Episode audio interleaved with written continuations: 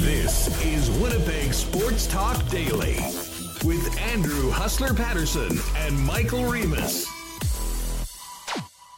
Hey, what's going on, everyone? Hope you had a happy Halloween and welcome to November. Playoff football coming up this weekend and next in the Canadian Football League, and of course, the Grey Cup not too far away as well, and uh, well into the NHL season. No Jets on the ice tonight, but they are on the ice right now out in Vegas, getting ready to uh, try to be the first team to beat the Stanley Cup champs in regulation the Vegas Golden Knights 9 0 1 on the season, getting ready for tomorrow's tilt. Um, we're going to have a lot of hockey talk today.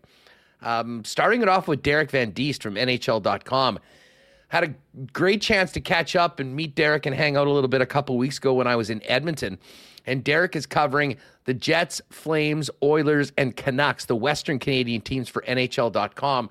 So we figured on you know, with a couple days between games, this would be a perfect time to uh, get Derek's take on all four Western Canadian teams. A great start for the Canucks, a pretty good start for the Winnipeg Jets, ugly starts for the two Alberta teams. So we'll start off there coming up in about 20 minutes or so.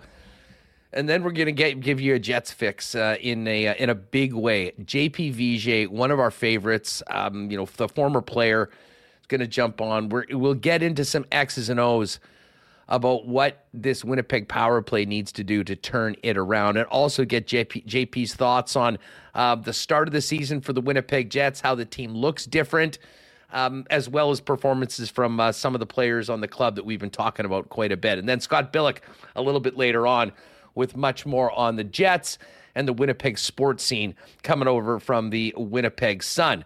Um, there's a bunch of hockey news, which we'll get to right off the bat to kick off the program. And uh, hey, just right off the top, and we'll mention this in a few minutes, but I want to give a big shout out to uh, Raymond, Chris, Derek, and Derek, Leighton, Stephen, Dave, One Bird, the crew that joined us for Movember. Uh, s- grow those stashes, gentlemen, and um, we'll keep you up to date on that and uh, how you can uh, help us support the Movember cause and raise money for men's health initiatives uh, over the course of the month while the guys grow their stashes. So thanks again to everyone that is participating with us and uh, looking forward to being doing some fun things with Modern Man throughout the month for Movember as well. Listen, just before we bring in Michael Remis and get this thing going, a big shout out to the sponsors that make this show happen each and every day. Our friends at Princess Auto, Coolbet Canada, the great taste of the official spirit of the Winnipeg Blue Bombers Canadian Club. Manitoba Battery, Aquatech, Modern Man Barbershop, as well as Vita Health, Wallace and Wallace, F Apparel, the Nick and Nicky DQ Group, Royal Sports, Boston Pizza, the Winnipeg Jets, and of course, the great taste of Little Brown Jug. Let's get Remis in here and uh, Remo. So first off, how did uh, how did Halloween go? How did the kids enjoy it? And um, I, am most excited for your Halloween analytic report on uh, candy and guest last night at the at the Remis house. Yeah, we uh, the a- analytics got derailed. You know, it's a lot tougher to keep analytics when you're trying to wrangle uh, a one year old and give out candy. So uh, no analytics this year. But it was good. When you know, I started around like five forty-five. Went for like forty-five minutes just on our street. Got a nice haul. There was one house, uh, maybe two that had full-size bars which was a win. Big flex, big flex. Yeah, which, which was certainly a win. We did not go back to that house multiple times, although uh, joked about it. And there was a really nice group on our street of you know uh, kids around my son's age, so it's all his friends.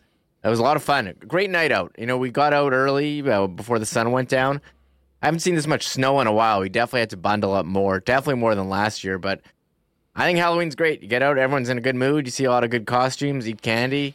Uh, it's great. What were the uh, like of the kids? And I know you would have had probably a ton of you know younger kids coming over. Mm-hmm. Was there was there a most popular costume? Was there uh, one that just kept on showing up mm. each and every night, or uh, was there just some that stood out?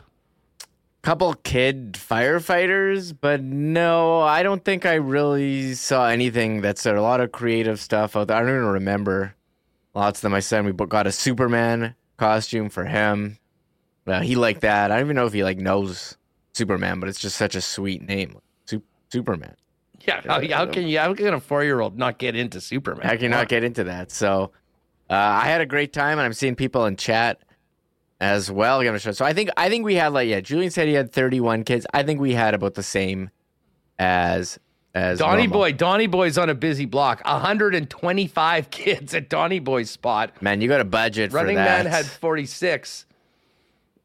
That's crazy. 125. No, there's some crazy streets out there that really get into it, I think, and you, and all the kids know to go to it.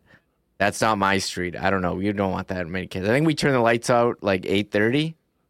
We were done. It was getting dark. Maybe there are a couple stragglers, uh, older kids lying around, but uh, 8:30 they went and played hockey, so it was actually a pretty good night for me. Hey, l- let me ask you when you were a kid, Yeah. trick or treating, what did you say at the door? Trick or treat. Trick or treat? Did you ever say Halloween Yeah, apples? my, I think my dad told us to say that. I do remember saying saying because I saw who was it? Was it Bart Kives tweeting Brent, about that? Brent Bellamy. Brent Oh, Bellamy Brent had a fascinating thread yesterday on Twitter about how Halloween apples was, I guess, some sort of a Winnipeg thing. Mm-hmm. And that if you're sort of over 35, you would probably remember that. I I had no idea that that was extinct. Um, and again, Brent's uh, Brent's Twitter feed is is it Brent underscore Bellamy? Yeah, I saw that he tweeted this too, and I see the picture with the UNICEF box. I remember, I remember people coming with those. I don't know if that. I think what do you I think a- UNICEF is done. They're not around anymore, or do you just hold out your Well, did phone? you did you did you see any UNICEF No. uh, boxes People just last night? You showed- tell me. You you had boots on the ground. You were in the midst of it all. I didn't see any. People just do their QR code now. Is it all all all digital? You just show. you just walk around with a QR code around your neck. but yeah, but anyways, this, this this thread and it's really interesting. I mean, you'd have to read it for yourself. You can't really go through the whole thing because it's somewhat long, but kind of diving into the history of how that I had no idea that that was a unique Win- Winnipeg saying. Um, and he dove in for the first sign of it in the newspapers and kind of the story behind it. Um, and I mean, I guess at one point they were giving out apples. There was bobbing for apples. There was candy apples that were there. Um, yeah, Halloween apples dipped in taffy. That was the thing. And I and I remember getting one or two of those as a kid, and I always think that was sort of a unique, a cool thing to have. And those are really good. Um, but anyways, I, I just thought I'd bring that up. It was a really, really fascinating little read on Twitter, much better than most of the most of the stuff we get on that app quite often.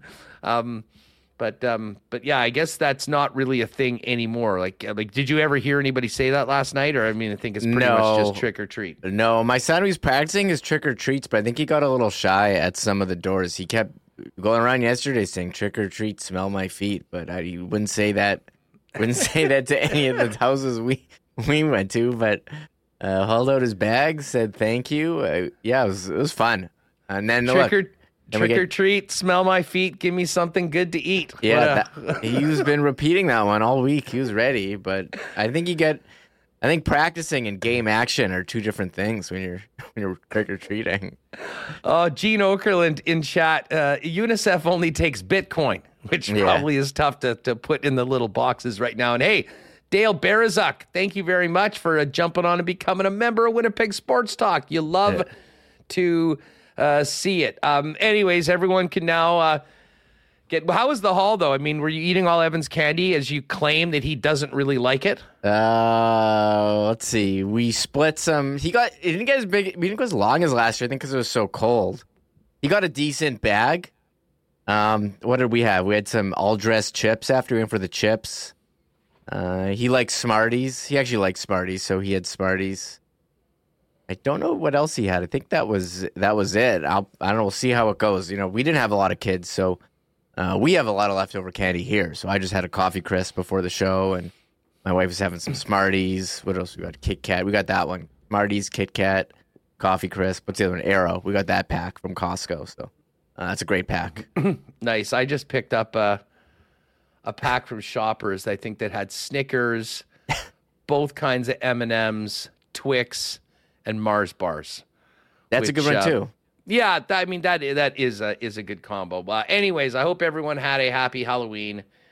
Uh, but now we're into November. Can you believe it that the uh, the the holidays are just around the corner? And speaking of which, of the holidays, just before we get into uh, the important stuff to talk about today, everything happening around the National Hockey League and the rest of the world of sports. Uh, here's a save the date notice for all of you folks. We're going to do a little holiday party um, on the 6th of December. It's a Wednesday uh, for probably 7 o'clock till 9, something like that. Um, raise a little money for probably the Christmas cheer board, I'd imagine. Have a few of Winnipeg's favorite beers uh, down at Little Brown Jug. So mark that down. I think what we might do is similar to what we've done for the, um, uh, and we'll have details for this in the next few days.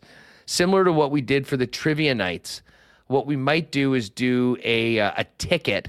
Um, but that ticket, it'll be relatively inexpensive. It'll give us a pretty good idea about headcount. Um, and we'll just have all the money from that. That will essentially be the donation. So I know our I know the tickets for the last trivia night were six dollars and sixty six cents. Gregory made a point of pointing that out to me a few times. Um, but it'll be in and around that. We'll hopefully we'll make a nice uh, donation of a few hundred bucks to one of the very important Christmas charities. But give us a chance to uh, get everybody together. And what I'm hoping to have, of course, they've got that cool Chexx bubble hockey uh, game there. We may have to put together a little bit of a holiday tournament um, where you guys can take on us and uh, some of the other WSTers. So uh, there you go, folks. Mark that sucker down. December 6th, we'll shoot for 7 p.m. Little Brown Jug down in the exchange. Should be a lot of fun. More details to come on that. All right. Uh, Reem, there's a bunch of things we want to get to right off the bat. We'll get to the Bomber, uh, the CFL awards in just a minute. Um, or actually, you know, why don't we start there? Just because once we get on these hockey topics, it might kind of take us into DVD. Uh, I don't think there's any surprise that the Winnipeg Blue Bombers are well represented and the Toronto Argonauts well represented when it comes to the final awards coming up for Grey Cup week. Uh, and it's the top two teams going head to head for the most outstanding player. No surprise, Chad Kelly gets the Eastern nomination, and it shouldn't be a surprise to anybody that the bomber nominee Brady Oliveira is going up against the quarterback of the 16 and 2 uh, Argos after his 2,000 yard season um, that saw him nip Zach Collaros as the Bombers representative, and now he's representing the West. Yeah, I saw some big outrage, uh, mainly from Justin Dunk, who tagged us in a tweet saying, "How how could they not vote for Zach? Yeah, He's the quarterback." The replies, the replies went crazy. And I think anyone who watched the Bombers, I mean, it's hard to argue with Brady's season. It's most outstanding player, and you know maybe if it was most valuable, yeah, I think you, would probably pick the the quarterback. But you can't really argue with his numbers. Two thousand all-purpose yards. That's only been done, I think, fifteen times. I got to double. Second check. Canadian ever to do it after yeah. Jon Cornish. Um, so it hasn't been done for a while. Had an outstanding season. Um, you know, carrying the ball, also receiving. Um, so I had no problem with. It. I mean, it was t- a tough call. My issue is with the way that this system goes. You can only like, get one nominee, but um, he, what he beat out Vernon Adams in the West, and I think that's fair. Vernon Adams, you know, not the most consistent, and I am curious if it's Oliveira versus Chad Kelly because like Chad Kelly, how many games has he really played? And they've kind of been resting for the last bit. So I mean, well, he didn't play in the one game everyone yeah. wanted to see him in, and that was the one here in Winnipeg, mm-hmm. protecting mm-hmm. him, keeping him away from that bomber defense. Um, but listen, we all hope to see these teams go at it on uh, the 19th of November at Tim Hortons Field in Hamilton. We were just talking before the show about some plans for our Grey Cup, uh, our Grey Cup events. And um, by the way, in chat, Bomber fans, um, anybody already making a plan to get out to Hamilton? Um, and if you already are, fantastic. Let us know. Um, maybe we'll do some sort of a WST gathering out in the Hammer um, if there's enough of you uh, all coming out there. So let us know. If you're listening to the podcast later on and you are going, fire us a tweet um, at Sports Talk, uh, at Sports Talk mm-hmm. WPG. Um, who knows? There's often a lot of people that'll jump on it last minute after the team qualifies for the Grey Cup. Obviously, the Bombers still have some work left to do, but um, would love to would love to see you guys there for that. Okay, let's run down this. Um, so, sure. most outstanding nominee For the West is Brady Oliveira. For the East is Chad Kelly. Defensive Player of the Year. The West Division nominee is Matthew Betts. I mean, he had that crazy season in sacks. I don't think that should be a surprise. Adarius Pickett, the defensive player for the East. Brady Oliveira also gets the most outstanding Canadian. Mark Antoine Dequoy of the Montreal Alouettes is the Eastern Division nominee. Now, in a way, I think that might harm Brady's chances to win the MOP. I have a feeling that there'll be some people who will say, well, we're voting Brady for the outstanding Canadian. We'll vote for Chad Kelly for the Eastern nominee. Um, and listen, Kelly certainly deserved to be there. I don't think there's any doubt about that. But Brady Oliveira up for both awards, the Canadian and the top player, which is definitely cool. And Jamarcus Hardrick of the Bombers gets the offensive lineman nod he's going up against Dejon Allen of Toronto. You know, it's been Stanley Bryant, Stanley Bryant, Stanley Bryant. This year, Jamarcus Hardrick gets the nod. And man, it would be great to see him win that award, considering he has in some ways been a little bit in the shadow of Stanley Bryant, certainly around awards week each and every year. Uh, special teams is Javon Leake from Toronto and Sean Whyte. I think Whyte is a slam dunk to win that one, considering his incredible season kicking for the BC Lions. Rookie of the Year nominees Kai Gray from the Edmonton Elks and Qwan'tez Stiggers of Toronto. What an amazing name. Qwan'tez, Q W A N apostrophe T E Z. That's one of the great names in the entire. I would vote for him just because of his name. Uh, and then, of course, you've got the Coach of the Year nominees. No surprise there. Mike O'Shea and the Dinwizzle, Ryan Dinwiddie from the uh, Argos. Um, a lot of Bombers, a lot of Argos, and uh, when you look at the seasons both of those teams had, I don't think we should be surprised. Yeah, not surprised. All those are the two premier teams in the league, and just looking at league leaders, um, you know, Chad Kelly did actually play. I was ripping on him for not playing some games. I guess it was just here and maybe sparingly in other games, but he did play majority of the games. He was third in the league in passing TDs. How about Zach up there, number one passing TDs? Passing yards was Vernon Adams, who Brady beat out in the West. Number two is Zach. I mean, he had a pretty outstanding. See, I mean, we can talk about pick sixes and you know mistakes and stuff, but I mean, his overall numbers are up there with any QB. And part of that is, I mean, how many QBs in the league were starting the whole season? There's so many inju- QB injuries around the league. And here looking at rushing yards, as there's Brady 1534, next closest Kevin Brown 1141, and Brady leading the league in rushing TDs as well. I mean, you know, Brady's got, you know, just under 500 uh, receiving yards as well to go with those 1500 rushing yards. So I'm I'm curious. I do wonder if they do give it to quarterback Chad Kelly, but I think hard hard to argue with with Brady. And I wonder if it was Zach, would Zach have a better shot of beating Chad Kelly because he's a quarterback and his quarterback numbers are better than Chad Kelly's quarterback numbers? Well, let's start this right now. Brady Oliveira for MOP. I know I just said that it might be easier to vote for Chad Kelly because he certainly get the Canadian votes, but I mean, he's fourth in passing yards, third in touchdowns, 10 behind Zach Collaros. Mm-hmm. And Brady Oliveira is far and away the best at his position, and it it, it had to be that to get the nominee. So uh, I don't know. It'll be it'll be on us to keep on uh, stroking Brady Oliveira. So there you go, Bomber Award winners and uh, and nominees from the West and the East for the award show, which will happen in Hamilton on Grey Cup weekend. Uh, all right, let's get to the NHL. Derek Van Diest going to join us in just a couple minutes. Um, a very quiet career off the ice for Paul Stastny and a very quiet retirement. Pierre LeBrun writing in The Athletic late that he was just checking in to see how things were going with Paul. And he said, Oh, yeah, haven't filed yet, but decided in September that that was it. Um, what a great career for a guy that speaks so highly of his time in Winnipeg and made an impact everywhere he played. Yeah, 1,145 games, 822 points in his career, 146 games with the Jets and he had 87 points and spoke very highly, as you said in that article in the Athletic with Pierre LeBrun. You know, he wasn't the flashiest player, he wasn't the fastest player, and didn't have the best shot, but you could tell he thought the game very well, very smart, always in the right spot, uh, always passing very well, and he was kind of the one player, Huss, who when he centered Laine and Ehlers, he kind of unlo- was able to unlock uh, both of their talents. He fit in so well here. It was unfortunate that he you know had to sign that contract with Vegas at the you know after that season. You wonder what kind of impact he could have made here uh, in you know 2018 19, but you know we can that's big on that. But uh, I mean, great career. Started with draft, drafted with Colorado, then St. Louis, Winnipeg, Vegas, and spent a quiet year last year in Carolina. Impactful with them on the fourth line. He played 11, you know, almost 12 minutes a night.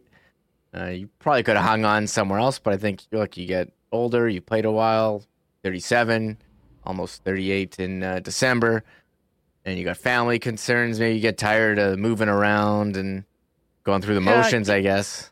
I don't know. He, I mean, he said uh, just you know, it's not like he, he still loves the game, but just sort of knew it was time. And mm-hmm. um, it was a great piece from uh, from LeBrun. Um, you know, talking about his relationship with his dad and uh, Peter was pretty much always right, and uh, you know the time was right for Paul Stastny to retire. So, um, listen, congratulations on a great, great season, a great career. I think the last time we had him on the program was when he played his 1,000th yeah. game. Um, so we'll certainly reach out and see if we can get Paul back at uh, some point. Talk a little bit of his time in Winnipeg and uh, the great career that he had. Um, Derek Van Diest is going to join us right away. I'll certainly talk about this with him, Remo. But the huge news today. Well, first of all, Nick Backstrom stepping away from the Washington Capitals. Very emotional Caps locker room. Not sure whether that's the last we've seen of him. He's dealing with health issues um, and has not been himself so far this season. But holy smokes, the Ottawa Senators get the hammer dropped by the National Hockey League. Find a first round pick in either 24, 25, or 26 for not disclosing Evgeny Dadonov's no trade clause to the Vegas Golden Knights in a uh, um, an embarrassing mishap that looked bad on the Golden Knights. They maintained that they did nothing wrong. They've been vindicated in this, and uh, the National Hockey League really treating this with a uh, with a heavy hand. Yeah, just on Nick, Nicklas Backstrom, as 35 years old, coming off multiple surgeries. He thought he, you know, what saddled all last season, thought he could come back, and just you know hasn't been able to play at the level that you've known him to, and stepping away for injury related reasons. That's was unfortunate, and that was a bomb, Huss. Uh, you know, we had last week Shane Pinto suspended 41 games, harsh punishment, and today Ottawa it'll be you know, first round pick, they get to choose which year 24, 25, 26, but yet not disclosing, um, you know, the tr- no trade protection in the with the Dadonov deal to Vegas. And remember, at that deadline, Vegas tried to deal Dadonov to Anaheim, and then it got vetoed because they didn't know. And they, as you said, they said they did nothing wrong. They fought this and vindicated Kelly McCrimmon and George McPhee. And Ottawa is having a press conference later this afternoon. You wonder what it means for uh, the future of Pierre Dorion. They have the new ownership group, new president Steve Staios as well. Uh, we'll see what they come out and say. But the NHL not really giving a lot of details. As they said, that's all they put out their press release and said that's all we're going to say. So you have these two big suspensions. A, not a, not a ton of details are known about the Pinto suspension and this one as well. Yeah, what a couple weeks it's been for the Ottawa Senators. Jeez. Well, and listen, I mean, I think, I mean, we know what it's like being a general manager in a Canadian market, the amount of scrutiny you're under, the spotlight that you're under, the pressure. I'm just imagining, like, if Kevin Chevalier Cheveldayoff here, if Ken Holland, I mean, you know, in Edmonton, had done, had made a mistake like this, where it was managerial malpractice that had cost their team a first round selection, um, uh, listen, you know, you, you think things get heated in the chat every now and then. Just imagine what the scene would be like uh, with that. Um, I think this is only the second time a first round pick has been forfeited. Of course, the other time was the Coyotes 2021 first from the John Chayka um, fitness testing draft prospects uh, outside of the regulations. Um, there, but at, go ahead. Sorry. I was just going to say, and then of course the Sens are going to lose a first pick in uh, one of those uh, next three years. Yeah, it's been a couple times cap friendly. Uh, they say the ninth time it's been forfeited. You remember uh, the Devils? At, oh, sorry, just a draft pick period. Oh, draft pick first period. round. Sorry, sorry, first. You're right. You're right. Second, first, and the Devils had to forfeit a third round pick in 2011, but because of the Kovalchuk contract. Uh, so, but yeah, this crazy uh, first round pick. That's a big penalty, us in terms of you know, it's pretty simple. Guy's got a no trade clause, and you trade him. You got to tell the what the next team, and they they said what Vegas thought that it wasn't submitted, and it was, and Ottawa didn't let them know. I th- I'm we're pretty sure that that is what happened, but big punishments for Ottawa and for a year, Huss. I mean, this is the year they're supposed to take the step forward. You know, we've been hearing about all these young players for so long. Uh, Tim Stützle, you know, Drake Batherson, Thomas Chabot, who's injured, Jake Sanderson. I mean, this is a good team and uh, a lot of off ice stuff uh, going on. So hopefully for them, you know, it's a very late first round pick if uh, yeah, no things go the way you that. think. As they say, we're expecting Derek Van Diest. We'll talk to him about that and then focus in on the Western Canadian teams. JP Vigier coming up, Scott Billeck as well. Um, listen, as we get into the um, as we get into November, um, a big shout out to Movember. I mentioned the WST team. Big thanks to Raymond, Chris Nielsen, Derek Honer, Derek Schmidt, Leighton Janis, Stephen Ostash, Dave Asplund, and the one and only One Bird for jumping on with us. We're teaming up with Modern Man to raise important funds for men's health. And uh, the WST team will be wearing the stashes. Maybe on Friday, uh, we've already got a couple picks. We'll uh, we'll show off the clean shaven WSTers that are part of the team, and then we'll uh, we'll keep tabs on those stashes throughout the uh, the afternoon. But um, Remo, fill people in. I mean, obviously we've got the WST team set up. We're hoping people can make donations and support the cause, and we do have that. Uh, if you're watching on YouTube right now, the QR code which can take you right directly to the WST page to uh, throw a donation down. Yeah, we've got a team page here. So if you want to, if you're listening on the podcast or here, on YouTube, it's in the description of the of the show. Uh, WinnipegSportsTalk.com. It is at the top of the menu. Uh, if you're on your phone, you got to click the three dots on the top right to bring up that menu. Um, and yeah, if you want to scan the QR code, uh, the QR code is right there. If you're watching on your TV, you can take your phone up and just scan it, and it'll take you to the page. Donate. We've already got a couple uh, donations as well. We started Nice. off with a little. Uh, Chris Nielsen is in. Uh, so we have. I'll show you. So here's all our team on the page. Kind of cool how they do this. Looking then- good, guys. And then here, there's Derek Honer. He's got wearing the WST hoodie Right on, clean Derek. shaven. Who else we got? There's Chris right there. All these guys, clean. Mike Lindbergh, clean shaven. He's got a Chiefs hat. So Mike. Oh yeah, that's right. Mike was in there. Mike, by the way, I don't know if you were able to um to sign up because I was sending to that email that you had. I got, I got uh, him. He, he's in. I sent him to a different one. Okay, Mike Lindbergh. Sorry, I, I don't think I mentioned Mike when I was running down the uh, running down the squad. So, and great hat as well, Mike. Um, so uh, you know how to do it. Uh, Modern Man's also also uh, running a bit of a contest for everyone that is growing stashes throughout the month. We'll let you know about that. But basically, what you need to do is just jump by any of the Modern Man barbershops in town. Um, I mean, there are eight locations. I think they're up to nine now. So there's one near you and uh, you'll probably need to wait a week or two to get that stash going. Uh, but just snap a selfie in front of a modern man, um, and we'll let you know they got some great prize packs as well for people that are supporting the cause. So uh, big shout out to Modern Man and especially Team WST for our Movember initiative. And uh, we'll look forward to continuing that and having some fun with it throughout the month. And most importantly, um, raising some money. And thanks to everyone that's uh, donated so far. Great start for the Movember squad. Um, we got to thank our friends at Modern at uh, Aquatech. I mean, you know they're the pool experts in town, but unfortunately, it's not really pool season in Winnipeg right now. However, Whole home renovations start with Aquatech. With thousands of renos as their foundation, Aquatech can upgrade any space in your home. If you're ready to enhance your kitchen, your bathroom, or even add a man cave to your home, visit aqua-tech.ca to learn more about their whole home renovations, including financing options. And we talked a lot about Halloween, a little colder than normal. There's already ice forming on the river. Um, winter is here, folks. Are you ready for it? That's the question that Manitoba Battery has for you. Make sure that your battery is good to go for the cold Winnipeg winter. If you want to come by for a free test, pop by and see them at 1026 Logan Avenue. They'll be happy to test it for you. Um, but if you do know that your car or truck needs a battery, shop local, Get the best price in town, bar none. Manitoba Battery beats the pants off the big box stores when it comes to price, and the best service, as they will be uh, delivering it to you for free anywhere inside the perimeter with any purchase over 60 bucks. It is just that easy. And of course, they've got the winter ready sale right now with another 10 bucks off their great prices on all automotive batteries. Head on down right now to manitobabattery.com. Get your order in. You can give them a phone call if you've got any questions. Great staff there will help you out. 783 8787.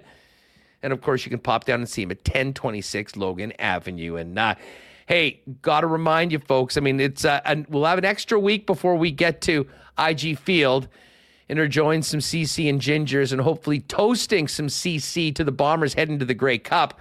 But November 4th, coming up this Saturday, is the Manitoba Liquor Mart's premium spirits release. And Canadian Club has a limited one time release of their invitation series. 15 year old sherry cask. Get on down, limited supplies. This won't be around long. A perfect gift for the whiskey lover in your life. $79.99, the Canadian Club Invitation Series 15 year old sherry cask. Saturday, November 4th at Manitoba Liquor Marts. And again, a huge thanks to Canadian Club for their support of us. Of course, the official spirit of the Winnipeg Blue Bombers. And we always remind you to please enjoy responsibly. All right, let's talk some pucks. Had a great time meeting up with Derek Van Diest of NHL.com a couple weeks ago when we were in Edmonton. And of course, last week in Edmonton, maybe a little busier than the one before with the Heritage Classic. Derek covering all four Canadian, Western Canadian teams for NHL.com. Joins us now, DVD. It was great to meet you and great to have you on Winnipeg Sports Talk. How are you? Good. I'm doing well. Thanks. Thanks for having me on. Um, you know, I want to talk to you about the Jets and Canucks and all the teams. But uh, first off, how was the? Uh, I mean, the week before I was there, there was a lot of anticipation for the Heritage Classic, a lot of worry afterwards that McDavid wouldn't be a part of it. He sort of came back, saved the day. What was the? Uh, now you're a few days removed. How much of a success was the event? Was a great success. It was a fantastic event.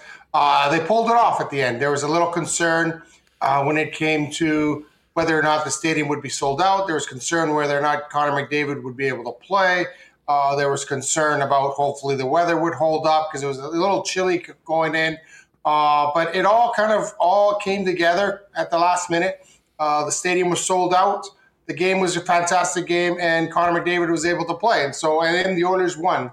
And I think that's kind of what made it uh, a, a, good a good event for a lot of the fans in the stands. A lot of people from Calgary came up uh, to Edmonton to watch this event, which was good as well. So uh, I think you know they put on another outdoor game, and, and we were talking about this. I think I talked about this uh, with you know with a few people from the NHL about how people are still talking about that game 20 years ago when it happened. It was played in minus 25, and there's Oilers in the Canadiens, and and you hope that 10, 20, 15, 20 years from now, people will be talking about this game because uh, it was overall it went off without a hitch. It was a fantastic event. The only concerns of the entire event were how crowded the concourse got, but that was kind of expected when you packed 55,000 people into that stadium. So um, it was a, it was a fantastic event overall. Well, I didn't listen. Having McDavid back was uh, huge for the Oilers, huge for the league, and huge for the event as well. The one thing that you know seemingly was absent from it, and I think back to the, the 2015 game here in Winnipeg and what a huge success that was the alumni game for that event with the old 80s Oilers and the Winnipeg Jets, to be honest, was almost as big as the real game when it came to the star power of it all. Um, no alumni game uh, this year. Was that, uh, were you surprised at that? And is that something that they're sort of phasing out? I was a little surprised at that, and I think a lot of it had to do with the alumni game 20 years ago. Really chopped up the ice. They they they really had troubles fixing the ice after the mm. alumni game was played. They only had a couple an hour, a couple hours to kind of fix the ice, and so I think that that really affected the quality of play in the in the game that counted. And, and I think that's something that they were looking at and saying, listen. In the NHL, there's a rule: no one can be on the ice. I think it's like three hours before a game or something like that. There's so they, they wanted to kind of abide by that because they saw what happened the last time. They had a lot of alumni in town. They had a lot of players that had played in that game 20 years ago in town. They had they honored them on the Thursday night when the Rangers were here. Uh, but as far as playing a game, I think they just said, listen, last time we did this, it was just too much for that ice surface. We just don't want to get into that situation again. where we aren't able to kind of fix it up for the for the regular season game. Uh, so they decided to forego the alumni game. They had a lot of alumni events. There was a lot of people here. They, they kind of tied it in with that. But yeah, no alumni game. I think it would have been fun to see some of the old Flames and some of the old Oilers out on the ice again. Uh, but I think that was one of the reasons is just they felt that that ice surface outdoors probably couldn't handle two games in a span of a couple hours. Now, uh, DVD, I, I want to get back to uh, your thoughts on the Jets and the rest of the teams in the West, but I just have to ask you about the big, um, big news today. The Ottawa Senators getting clipped a first round pick for the uh, mishap in relation to the uh, trade protection of Evgeny Dadonov. I see Frank Seravalli just in the last five minutes tweeting that sources say that Sens are making a change of position at the GM position and Pierre Dorion out after eight seasons. But what do you make of the punishment and the situation that this does to the Ottawa Senators under new ownership now paying the price for something that happened in the past? Yeah, I think that's that's always the issue, right? The you, you, the the new ownership and the new kind of regime is going to pay for the sins of the past, and this is this is something that happened two years ago. Uh, and it's been taken two years to kind of investigate the situation where they tried to trade a player that had a no movement clause. I, think, I think I recall the situation. And then they had to send him back because of that whole situation. And now they, they obviously figured that they knew he had a no movement clause and they traded him anyway. Um, but yeah, this is going to really, really uh, hamstring the, the Ottawa Senators. And I think I think the draft pick is they can choose whether it's 2024, 2025, or 2026. I believe I saw in the release. So yeah, this is not good. It, this is not good if you have a new regime there. Steve Staios is there now. They have a new ownership now. Um, yeah, it's it's not good for the old regime, and I think uh, this might be a third strike here for Pierre Dorion if, if you know this comes back to him and and, and and when you get punished, that's a severe punishment. When you take away a first round pick, and I think it's only happened seven times before in the history of the league where the team has come down and punished a team that bad. Uh, and so you know the, the you know the crime usually fits the hmm. punishment. So you know that the Senators did something that they probably shouldn't have been doing a couple years ago.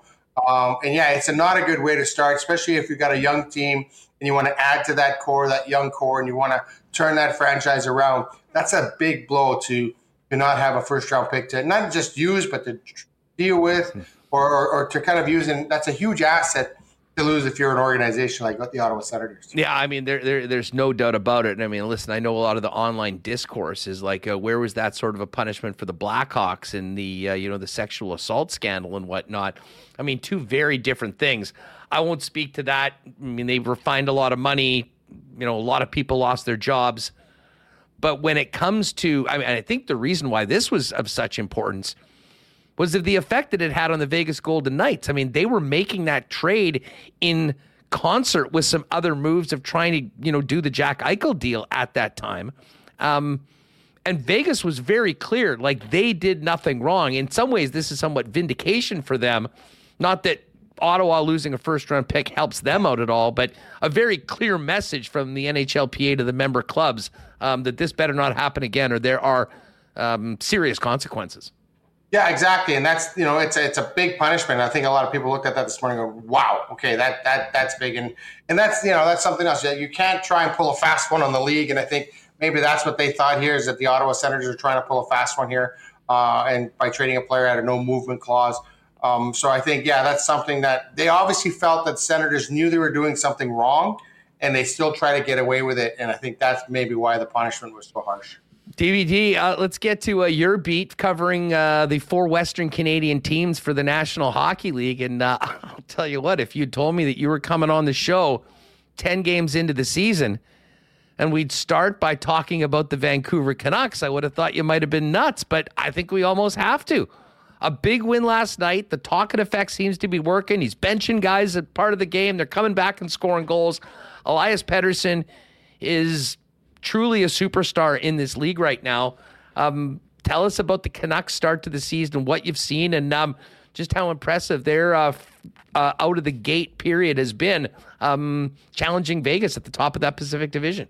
Yeah, it's it's been impressive. Uh, you know, they do have some stars on that team. It's not like they don't have uh, an absence of stars. You know, Quinn Hughes is a star, Elias Pettersson's a star. They have a very good goaltender, and Thatcher Demko is playing extremely well. Um, but I also think that they have that new attitude under Rick Tocchet, that they've come in. Rick Tocchet came in last year and right away questioned this team's work ethic and, and desire and drive. And he said, we're going to change this attitude of this hockey team. Like this team, we have to work harder. We have to be harder to play against. We have to be harder in front of the net, harder in the corners, harder everywhere on the ice. And and I, we saw that firsthand in the first two games against the Oilers. They simply outworked the Oilers. They destroyed them in the opening game, and then they, they were able to kind of sneak out that second game. But I think that's basically been the mo here. And talking to the Canucks, seeing them come into town, and and, and they're just maturing. Like Alex Pettersson, when he came into the league, he was such a skinny little guy. Like it was almost surprising how thin he was. And now he's really kind of bulking up. You can see him maturing. You can see him getting bigger. Quinn Hughes, the same thing. He was a young kid. Now he's maturing and getting bigger. So you're seeing a lot of these guys kind of coming to their own, and then really they have a great supporting cast there, and they're getting it done by committee. They, I think there's a lot of guys that are chipping in, and, and all four lines are going. All six defensemen are contributing, and they're getting great goaltending. So I think there's something there. Excuse me. I think there's something there um, you know, a lot of people think, are the Canucks for real? And I think, yeah, they might be because they've been a hard, hard team to play against. Even though the games that they've lost, they've played hard. So yeah, they were they were very impressive last night. I, you know, I was up watching that game, uh, and I was very impressed with with just their work ethic and their ability to kind of take advantage of their chances. So I think they're for real, and that just throws another mix into this tough division. They said the Pacific Division is going to be a tough division. I think that just throws another curveball into that. Uh, and I, and I like I like their game right now. And can they maintain that for 82 games? We'll have to see because they play hard every mm, night. You know, Tocchet's going to keep his foot on the gas and uh, demand the accountability from players that maybe hadn't been there in the past. We may as well go from west to east and finish up with the Jets. Um, and, you know, you mentioned the Pacific Division in a lot of ways.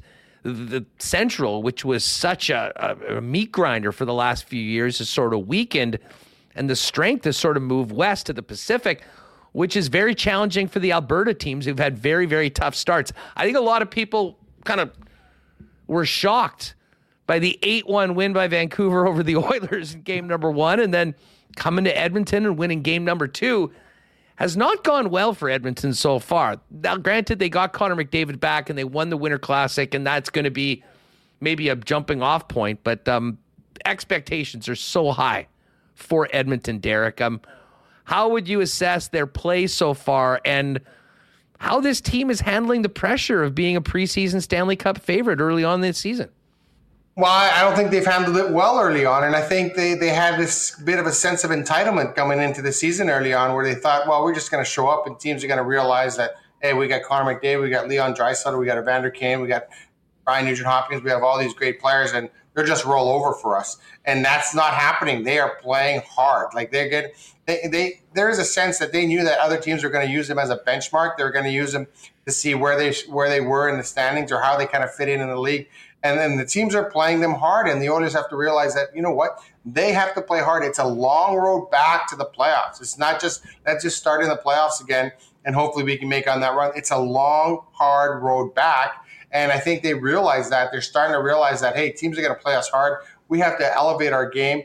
And right now, the problem is with the Oilers is they're not getting any secondary scoring. They're not getting any help uh, you know, from the bottom half of that lineup. Uh, I think they got five or six guys without a point so far, eight games into the season. So I think those guys have to kind of step it up a little bit. They need a bit more offense from the bottom end. And last year, they had so many guys that had career years uh, that this year there was going to be a natural dip in that. Guys, you can't have go from one career year to the next. There's obviously a natural dip. Nugent Hopkins is not going to get 100 points this year. Uh, you know, other players are not going to get 20 goals like they did last year. So I think they have to figure that out. And the, the, the for Heritage Classic was a good step. I thought they worked hard. They played hard in that game. Uh, they were up 3 2 going in the third period. I thought they, they managed the game well in the third period. But again, they're playing against a Calgary team who's really, really, really struggling right now. They, they, they can't figure it out. And they're wondering in Calgary whether they continue doing way we're doing or do we blow it up. So I think that's that's something that uh, they're really going to have to figure out uh, in there in, in Calgary. Well, yeah. Hopefully they turn it around in Edmonton. You know what? Just before we get to the Flames, um, and you mentioned just the the lack of you know bottom six scoring. I mean, is it there and just needs to come around, or – I mean, Ken Holland and his crew, I mean, do they have some more lineup adjustments or a massaging of the roster that needs to happen if this team is going to meet its potential that many people believe that it has? I think they do have to massage the roster a little bit. I think I think they, they, they have to kind of find that mix that they had last year. Like last year, everything went well for them. Everything worked out. Um, and I think uh, you know we're they just not having that mix right right now this year. I think they're having issues with that, um, and they'll they'll figure it out. Um, but it's just a matter of it's just trying to find that right mix here. The, as uh, as concerning as the start is in Edmonton, I think everyone realizes they're still in a pretty good spot considering the horses they've got in the lineup. Very different feeling around the Flames right now. I mean, uh, I was at the game, the opening game of the season, and the Jets sort of blew that one. They were clearly the better team for most of the 60 minutes. That's one of only two wins the Calgary Flames have on the season, and they've got a very good Dallas Stars in the do- uh, team in the dome tonight coming out of the loss to their arch rivals in the Winter Classic. How dire does the situation feel this early around the Flames? It, it's it's really dire. It's it's a situation where you had Jonathan Huberdeau locked up for a long time. You got uh, Nazem Kadri locked up for a long time. Those are going to be your two pillars, and they're not playing very well. So I think that that's the issue right now is that those two guys aren't playing well very well. They got I think six or seven guys that are up for UFAs this year. So they're going to have to do what are they going to do with those guys? Are they going to try and resign him? Are they going to go in a different direction? There's a lot of decisions to be made here. Do you blow up this team and start again, or do you hope to kind of be able to salvage that? And and then I feel bad for Craig Conroy because those weren't his signings. He didn't sign Huberdeau for that long. He didn't sign Kadri for that big contract. I think, and so now he's he's kind of uh, taken those over, and now he's got to move forward with these contracts. So um, yeah, it's there's going to be some some tough decisions to be made in Calgary. You got Lindholm, um, of course, Noah Hanifin as a pending UFAs. How much time do you think Craig Conroy gives this club um, where they are before they make a move if this team doesn't make a significant turnaround? I think about 30 to 40 games is, is, is, a, is, is a good time frame. Then you, you, you see where you are at the 30 game mark. You see where you are at, you know, in that area. Um, usually, you know, teams say that, you know, American Thanksgiving, if you're not in the playoffs at American Thanksgiving, probably won't be in the playoffs. So I think there's some issues there. Um, but yeah, I think you have to give it at least at least give them time to kind of recover and, and, and, regroup. So I think 30, 40 games, and once you get to that mark, then I think some decisions, hard decisions, will have to be made.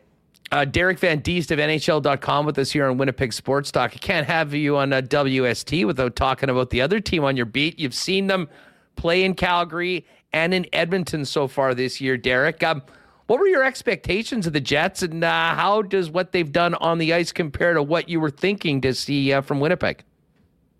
I like the Jets. I like the moves that they made. I, I, really do think that they are probably one of the deepest teams up front in, in, the National Hockey League. I do believe that they have the ability to roll those four lines. My concern was who's going to score all the goals for the Jets, but I think they're going to do that by committee, and I think they're really, really fine in the game. You're right. I was at that first game when they played Calgary, and they should have won that game. But that's the type of style of hockey they're playing. They, they're a team that just keeps coming at you and tries to wear you down, and they're able to do that with the four lines that they have right now. They're able to kind of just wear you down and keep going and keep going. And I really like the makeup of this team. I like their back end. Obviously, they got a great goalie. And if he's playing well, then everything kind of fits into place. So I, I do like the way the Jets are going. I think right now, you know, they've lost a couple of a game in overtime and a, and a shootout the other day, I believe.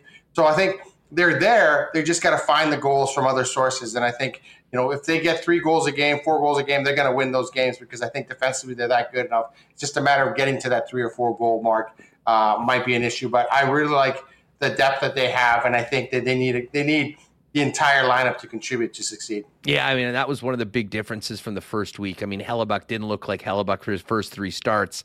Um, and right now, which is quite in contrast to what we've seen the last few years, the special teams have been an anchor for the team as opposed to something that sort of propped them up. Um, we're going to get into the power play with the Winnipeg Jets a little later on with JP Vigier. But before we go, you know, as someone that covers from a league perspective on those four teams, um, there was so much talk in the offseason about the pending UFAs in Calgary and especially in Winnipeg. Um, Thanksgiving was a huge day here in uh, in the Peg as the Jets announced dual identical signings of Hellebuyck and Scheifele. Um, what do you, what do, what do you think about that move to commit to those guys? Um, the message it sends both in Winnipeg and the league of star players like that staying here um, and doing it for the same amount of money, really seemingly buying into uh, the team together.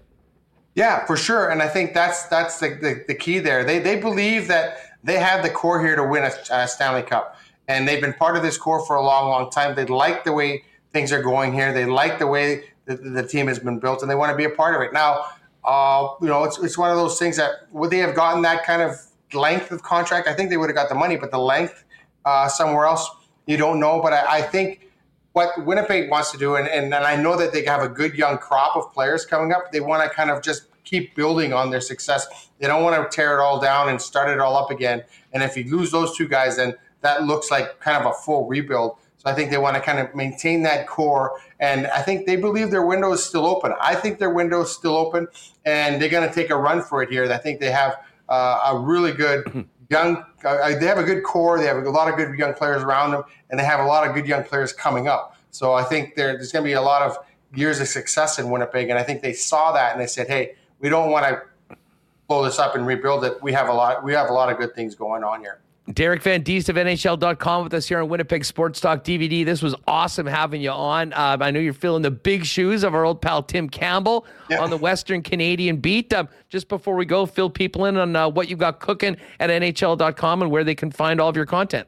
Well, all my content is on NHL.com. We just wrapped up all the uh, work for the Heritage Classic, so it's been good. Uh, doing some work with the Hall of Fame inductions coming up. That's that's going to be exciting on Monday. Uh, you know, I did a big piece on Pierre Lacroix being inducted in the Hall of Fame. Uh, I talked to a lot of people that had worked with him uh, back in the day. So yeah, we go to the Hall of Fame inductions, and then we kind of roll through the season. So I'll be I'll be uh, you know covering the Western Canada beat, and hopefully I'll get out to Winnipeg soon. Soon. Let us later. know when you pop by the peg. We'll have a cold one waiting for you. Thanks so much for doing Sounds this. Good. Really appreciate it, Derek. No problem. Anytime. Thank you. Give, give, him a follow on Twitter at Derek Van Diest and uh, make sure to check out his work at NHL.com. Great stuff. Had a real fun time hanging out with him and Tommy Gazzola when I was out for that game a couple weeks ago. Um, we're going to focus in now on the Winnipeg Jets. Bill coming up a little later on. We've got a great conversation coming up. We're going to ask JP Vigier on his early season thoughts on all aspects of the Winnipeg Jets and try to figure out how to get that playoff or that power play moving. Uh, of course, the Jets in Vegas tomorrow night, in Arizona Saturday afternoon, 3 p.m. game, Tuesday in St. Louis, and then back. Your next time to catch the Jets live is a week Thursday, big Central Division matchup against the Nashville Predators. I know they're doing a Moose promo that night with. Um, uh, we're going to find out more about that next week, kind of uh, maybe celebrating a little bit of the history of the team that paved the way in between NHL incarnations. So, uh, as an old Moose guy, I'm really looking forward to that. Uh, but of course, you've got smaller packages available at winnipegjets.com as well, uh, and uh, single game tickets for that game. The Dallas game now moved to 2 p.m. on November 11th finish up the rink, uh, the game at the rink, and maybe head down to the stadium for a good old Winnipeg doubleheader before the West Final, and then uh, the New Jersey Devils in town as well, and then a back-to-back game, Buffalo and Arizona on Grey Cup weekend. What a sports weekend that'll be with uh, two home games, and then hopefully our home team playing in Hamilton for the Grey Cup. WinnipegJets.com for more information on ticket information and all the upcoming games on the five game homestand beginning next Thursday. Um, let me thank our friends at Vita Health Fresh Market who have great prices, gang, on natural and organic supplements, beauty products, groceries, and Winnipeg's largest selection of local products, too. And with the snow on the ground and maybe people not wanting to get out as much, let them take care of it for you. Online ordering is available at their fully shoppable website at myvita.ca. And if you get your order in by 11 a.m., you'll enjoy same day delivery from Vita Health. And uh, if you wait till later on in the day, you'll get it the next day. Uh, hey, by the way, don't let the stress of the upcoming holidays and the winter upon us get to you. Try Health First Ashwagandha Supreme, known for its stress lowering effects, effective for reducing mental stress, anxiety, cortisol levels, and even stress related food cravings. And even better, Winnipeggers love a deal. Health First Ashwagandha Supreme on sale all month at Vita Health. Proudly family owned and operated in Winnipeg since 1936. Vita Health Fresh Market, empowering people to lead healthy lives. Six Winnipeg locations and online at myvita.ca. Well, what a uh, last few months it's been for Wallace and Wallace. We all know that they are the uh, fencing experts in town, and we've seen their fences and trucks all over the city. What you might not know is that they're also the leaders in overhead doors, as the Clopay dealer in Manitoba. And that overhead garage door of yours had lots of ups and downs this summer, getting you and your family to all that summer fun.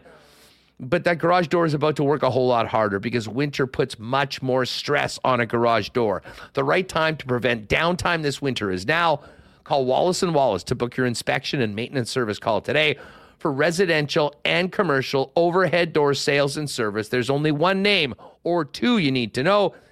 And that, of course, is Wallace and Wallace. And hey, with the holidays around the seas around the corner, now we're into November. I still can't believe it. Um, guys, you might be looking in that closet and thinking, geez, I need to up my menswear game for the winter and what is to come. Well, if you are in that category, you need to get on down and see Andrew, Alex, and the gang at EPH Apparel. So much waiting for you um, to look a little better for those big dates, including custom suits beginning at 400 bucks, along with chinos, golf pants, custom shirts both tucked and untucked styles to go great with that suit, and an incredible selection of menswear accessories you won't find any better anywhere. Um, so it's all there for you at EPH Apparel. And don't forget, if you're getting married or in a wedding party, talk to the guys at F about a 15% discount for wedding parties when uh, you get the suits uh, for the fellas over at EPH Apparel. Pop by and see them, 190 Smith Street downtown. You can make an appointment online at F, that's E-P-H apparel.com. All right, Scott Billeck coming up a little later on. Right now, though, it's been a minute since we've had JP Vigier join the program. Let's welcome Vigier now to get his thoughts on the early season Winnipeg Jets. Vij, what's going on? How are you? Yeah, we're good. Enjoying some snow. It feels like hockey season out there. yeah, it definitely feels like hockey season. You know, we usually always get it around Halloween we got it a few days early, and uh, I don't think it's going anywhere. But you're right; it is hockey season right now. We're uh, buckled up and ready for it. Hey, just before we get into um, talking a little Jets, I like the uh, you've done something with the digs there. Is that an old Orlando Solar Bears jersey on the back? It is. Uh, long time ago, my wife for my 30th uh, birthday uh, put all these jerseys in professional frames and did a fantastic job. So now up around the house and we relive our glory days. You got some. What are those championship hats from all the uh, the, the, rings that you've got? What else is in yeah, there? I hung up every championship hat. They've never been washed since they've been worn on championship night. So some are a little bit yellow and full of champagne and beer and whatever else is thrown on there, some sweat, and then uh, yeah. So I like to keep some of the memories around because uh, you work hard for them. You might as well enjoy them. No doubt about it. Um, Vij, let's get to it. I mean, we're very early into the season. Um, I, want to specifically focus in on the power play and the special teams with you in a minute because that's been somewhat problematic for the Winnipeg Jets. But overall, and especially at five on five, what have you thought about the uh, 2023 squad as opposed to what we saw finish the season last year against Vegas? Well, we've seen a deeper lineup, right? Uh, you know, the subtraction of PLD and the addition of the three players uh, really comes in and provides a lot of options for Rick Bowness and company. And I think you're seeing that. Um, they've talked about being able to play the fourth line against almost anyone. We're seeing them, uh, you know, play and, and be effective and, and do something. At, at times, back last year, the fourth line wasn't playing, wasn't doing anything. So you don't really know. They didn't feel like part of the team. Right, right now, we're getting contributions from the first line, the second line, the third line, the fourth line, and you can probably intermingle these lines and pieces anywhere. So we're seeing depth it's a model that's been coming to the National Hockey League. You're seeing less top heavy teams. You look at the Vegas Golden Knights, the St. Louis Blues, teams have won the Colorado Avalanche, who have won the Stanley Cup, have some high end talent, and then sprinkle depth throughout the lineup. You're going to need your difference makers, but you also need to count because it is a long season. One guy can't carry the team. Let's go look at Edmonton. They're super top heavy. And right now, we're not sure what's going on there because they are struggling to find their identity and if Connor McDavid and Draisaitl don't get five points a game, they're losing. Vij, uh, within the team dynamic, um, I mean, listen, I think we all know that at times in the past, the Winnipeg Jets have played their fourth line, you know, five minutes of charity shifts at some point, but basically was a three line team. What does it do to the other three lines when you are developing a reliable fourth line that can play double digit minutes on a nightly basis? Well, it keeps them accountable, right? If they're not on, look who's going to get a few more minutes, a few more shifts, right? I, I think you have accountability throughout your lineup.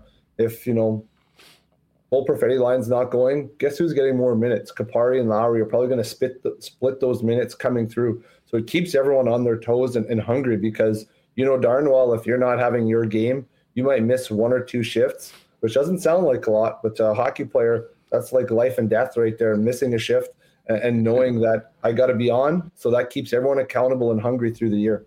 You know, I, I kind of want to ask you about a few players, but you mentioned Perfetti. We may as well start there. I mean, uh, a, a, brief audition at center, uh, a move to the wing with Namestnikov in the middle, playing with Ehlers, who missed all of training camp, who I think has been really up and down, been better over the last couple games, but you know, you see the best of Ehlers in one game, not so much the next. Talk to us, if you would, about the challenges the Perfetti's going right now, and the fact that he has been, I think he's number one in the league in primary assists right now in limited ice time compared to many of the other players. So, what have you thought about just his situation in the early part of the season for the young uh, forward? Well, I was excited to see what he was going to do down the middle. But I think, you know, let's go back to every NHL player. Paul Maurice stuck, you know, who did he stick with? Patrik Laine, Nikolai Ehlers, you know, old faithful Bryan Little to help them grow their game, understand the pace, control things. And I think this is basically was was Cole Perfetti ready for that move to play down the middle? I think that's a lot to ask. Who's had limited experience and has been banged up for a long time uh, during his tenure in the National Hockey League so far. So to me, uh, it's a quick test to see if he's ready. I think he showed bits and pieces of being ready, but there is so much responsibility on that center offensively, defensively, you know, covering for your line mates and so on that was maybe a touch too much to ask too early for him to do. Moving him to the wing has kind of let him just play. And it, it took a, a week or 10 days for him to kind of find his groove on the wing. It kind of had left him, but now we're seeing him win a few puck battles, understand when to chip the puck out, and, and so on. And adding Namestnikov down the middle, well, there's the Bryan Little security blanket. He does a little bit of everything. He's always in the right place. He may not get you a thousand points, but you know he's going to chip in offensively, be good on the D zone, make sure the puck gets to those offensive players, and he'll create a little bit offensively as well. So I think that's been a security blanket. And then adding Nick Ehlers, who is just starting to find his stride. No training camp. We see it year after year. There's a lot uh, a holdout of a player who doesn't have a contract. What's the op- optics of that year, they always struggle to find themselves offensively, kind of chasing the game, trying to find a rhythm uh, with the team. So Nikolai Ehlers is trying to find rhythm in himself early. Looks to have sort of found it here and there, not consistently yet, but chasing it. And then add the chemistry of those three players. How are they playing together? How are they going to jive? Uh, who goes where when? Who's on the forecheck? Who's F3? So I think that's starting to come. Uh, and I think it'll take time. Uh, we're only 10 games in. And those guys have really only been playing together for maybe a handful of games. What's going to happen with all that? Till an injury happens, it'll stay the same. But you know, you hope to have some more chemistry as as that progresses. You know, you mentioned Namestnikov, and he he doesn't always stand out, but he just seems to be a guy that can do so many different things and many of the little things right that he is a good fit. Um, what do you make of Namestnikov in the middle there, in particular with Nikolai Ehlers, who many centers have had a real challenging time being productive with, ironically, because of what a great player he is? Yeah, and sometimes Nikolai Ehlers is so good that he doesn't conform to the hockey world, uh, you know, uh, up and down the wing and, and, do those things like everyone else wants to do to be able to read off of. So that creativity he has is very difficult to play with. But I think Namestnikov having that, you know, European flair of having seen those kind of guys, played in different environments, played on the first line, played on the fourth line, uh, can really be the quiet, well, quiet Bryan Little, right? Put up some numbers, but at the end of the year, he's probably going to be a quiet guy with 50 points this year, uh, doing a lot of face-off winning, dishing out pucks, getting to the net, covering for mistakes, and doing that. And everyone's going to go, "Oh, he's not that good." Problem is, you don't hear his name in the flashy moments. You hear his name we need to puck out of the zone in the last two minutes of the game. He's out there, you know, maybe with Adam Lowry's line or someone else. But I think quietly he's having a real good season. And I think Kevin Cheveldayoff realized, realized that I can't have a top heavy six because my bottom six don't get to play or contribute. Well, now we're seeing that one through 12 contribute, even time on the ice, of course, your big guys are going to get more time on the power play and so on. But understanding those guys are going to get an opportunity to be part of the group and feel part of the team, and we're going to have a team environment allows the whole group to succeed. Well, and I think this line is so important. I mean, they need Ehlers to be the offensive driver there. Um, and, and, frankly, Perfetti, night in and night out, to me, just shows why they drafted him. I mean, that world class vision, passing ability, and getting more comfort, comfortable. I mean, I think when Vilardi comes back, he'll probably go back to his position. In all likelihood, Iafallo moves back down to the third line, and this line will stay intact. Um, what's the potential for this line? I mean, when they get 20, 25 games under their belt, Ehlers is feeling at full, um, you know, full capacity, if you will, after the slower start and missing training camp. And when you look at this line, what is it capable of in your mind, JP? Yeah, that's good. One, can it stay healthy? Right, we have two players that have Big never time. been really uh, healthy the whole time on either sides of the wing. So if they can stay healthy and find a rhythm, I think you can have an exciting second line. And, you know, at times you'll probably see them bounce between the second and third line, depending on matchups for Adam Lowry. And, and I think that's the key, right? If we're playing a bigger, heavier team, can Adam Lowry take some of those big, heavy minutes away and allow them to have a better matchup uh, to create more offensively? And I think Cole Perfetti, as he gets more comfortable, we're going to see him have more playmaking ability, but also get to the net. Um, the, the scare for that line is it can be very perimeterish at times. Can we find a way to identify to get to the net? Because you're not going to score pretty goals every day. There's got to be some ugly rebound mucker goals in there to create uh, fear in the defending team. So can they do that? And if they do that consistently, we're looking at a very good two A or two B, whatever you want to call them, uh, in in the Winnipeg Jets organization. But a lot of questions. We're planning the next 25 games. You know darn well, Huss, someone's going to get hurt within that, and that, that plan is going to get juggled. And it might not even be one of those three guys, but it could be someone else, and that affects every other line through the lineup. No, there's uh, there's no doubt about that. And listen, they're dealing with a big injury right off the bat in Gabe Vilardi. Um, just before we get to Vilardi, you mentioned Adam Lowry in the season he's had. First of all, he's the captain. I wanted to get your thoughts on uh, Adam Lowry's fit as the captain of the Winnipeg Jets, uh, but also his play. And granted, did not have his best game the last time out at home. Uh, maybe this would sound the answer might be different coming off that monster game he had in Montreal, but for the most part, he's been just the same guy that a lot of times was carrying this team at the end of the season. Uh, but thoughts on Lowry as the captain and uh, how he has looked as the leader of that third line? Yeah, and you said part of the answer there, Huss. Being a captain has not changed Adam Lowry. He is still the same hardworking, get to the net, kill penalties, do all the things that he want. And I think that's a perfect example of what you want your leader to be. It doesn't matter that he does has or doesn't have a letter on his chest to make him a different player. He is Adam Lowry. He knows who he is. He knows what he does. He will do whatever it takes to win. If he has to score a goal, block a shot, win a face-off, do the other intangibles. And to me, having that as your leader really does things for the group. And knowing that you can quietly leave Josh Morrissey play his 30 minutes a night and worry about that without having to worry about the group. But Adam Lowry is a born captain. It doesn't matter who you are. He does stuff for the community. He rallies the team together. He is a great teammate. He is supportive. I think you're looking at a guy who epitomizes what a leader is. He does a lot of little things that we don't see, but I also think it turns the page, and you don't like to say this, on the old agenda of the Winnipeg Jets. Adam Lowry now is the captain. He doesn't look back. He doesn't care what has happened in the past. It is about his group, and he molds that group to fit the way he wants. Would you agree that the Winnipeg Jets identity kind of fits Adam Lowry? They're hard to play against. They're fast on the puck. They're aggressive, and they don't take no BS from anybody. That might not have always been said about past Winnipeg Jets teams. Well, it, you know what? It's a great observation, Vij. And, you know, I mean, I know we're not, you know, in the room on a daily basis and around the club, but when you look at the trade that was made, bringing in some new players, and let's not forget Niederreiter and Namestnikov coming in at the deadline last year. I mean, they hadn't been here through that entire time. Um, buying out Wheeler and having Blake no longer part of this club after being really the alpha, well, certainly since Dustin Byfuglien left the left the dressing room. How would you what do you think that's happened to the team dynamic with a deeper team, one that's led by Adam Lowry with some different faces in that room this year? I hate to say it because one guy can't control the whole group, but I think by having Blake Wheeler leave, the, the I mean, they're not even young players anymore. The, the Adam Lowry's, the Josh Morrissey's, the Mark Scheifele don't have a question mark over their shoulder with every move they make in that dressing room. It is now their team.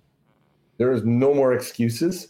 There is no more what if Blake Wheeler doesn't have 85 points or get his two minutes of power play time. It doesn't matter, right? That chapter is moved on. So now I think, you know, Blake Wheeler made a joke of it. You know, hopefully I he's listened to all the things he shouldn't do from me uh, the other day. And I think that's a, a great thing. But Adam Lowry's been groomed for this since he was five years old, watching his dad through the National Hockey League, you know, play and learn and the old school ways with the new school methods, I think is a perfect fit. And you see it. The, the dressing room is lighter. We're not hearing of any complaining. Uh, not that we heard about a lot of complaining before, but there was always kind of cracks in the foundation per se. But now we're not hearing of any of that, where it's just 22 guys trying to pull the same rope and get to the same finish line. JP Vigier with us here on Winnipeg Sports Talk. Um, you know, we had a great chat with Craig Button last year, and you look at the depth of the forward group. You know who you got in net. I mean, if there's one area that you know could be improved, it's probably the blue line. Looking at the blue line this season overall, what have you liked and what concerns you, JP?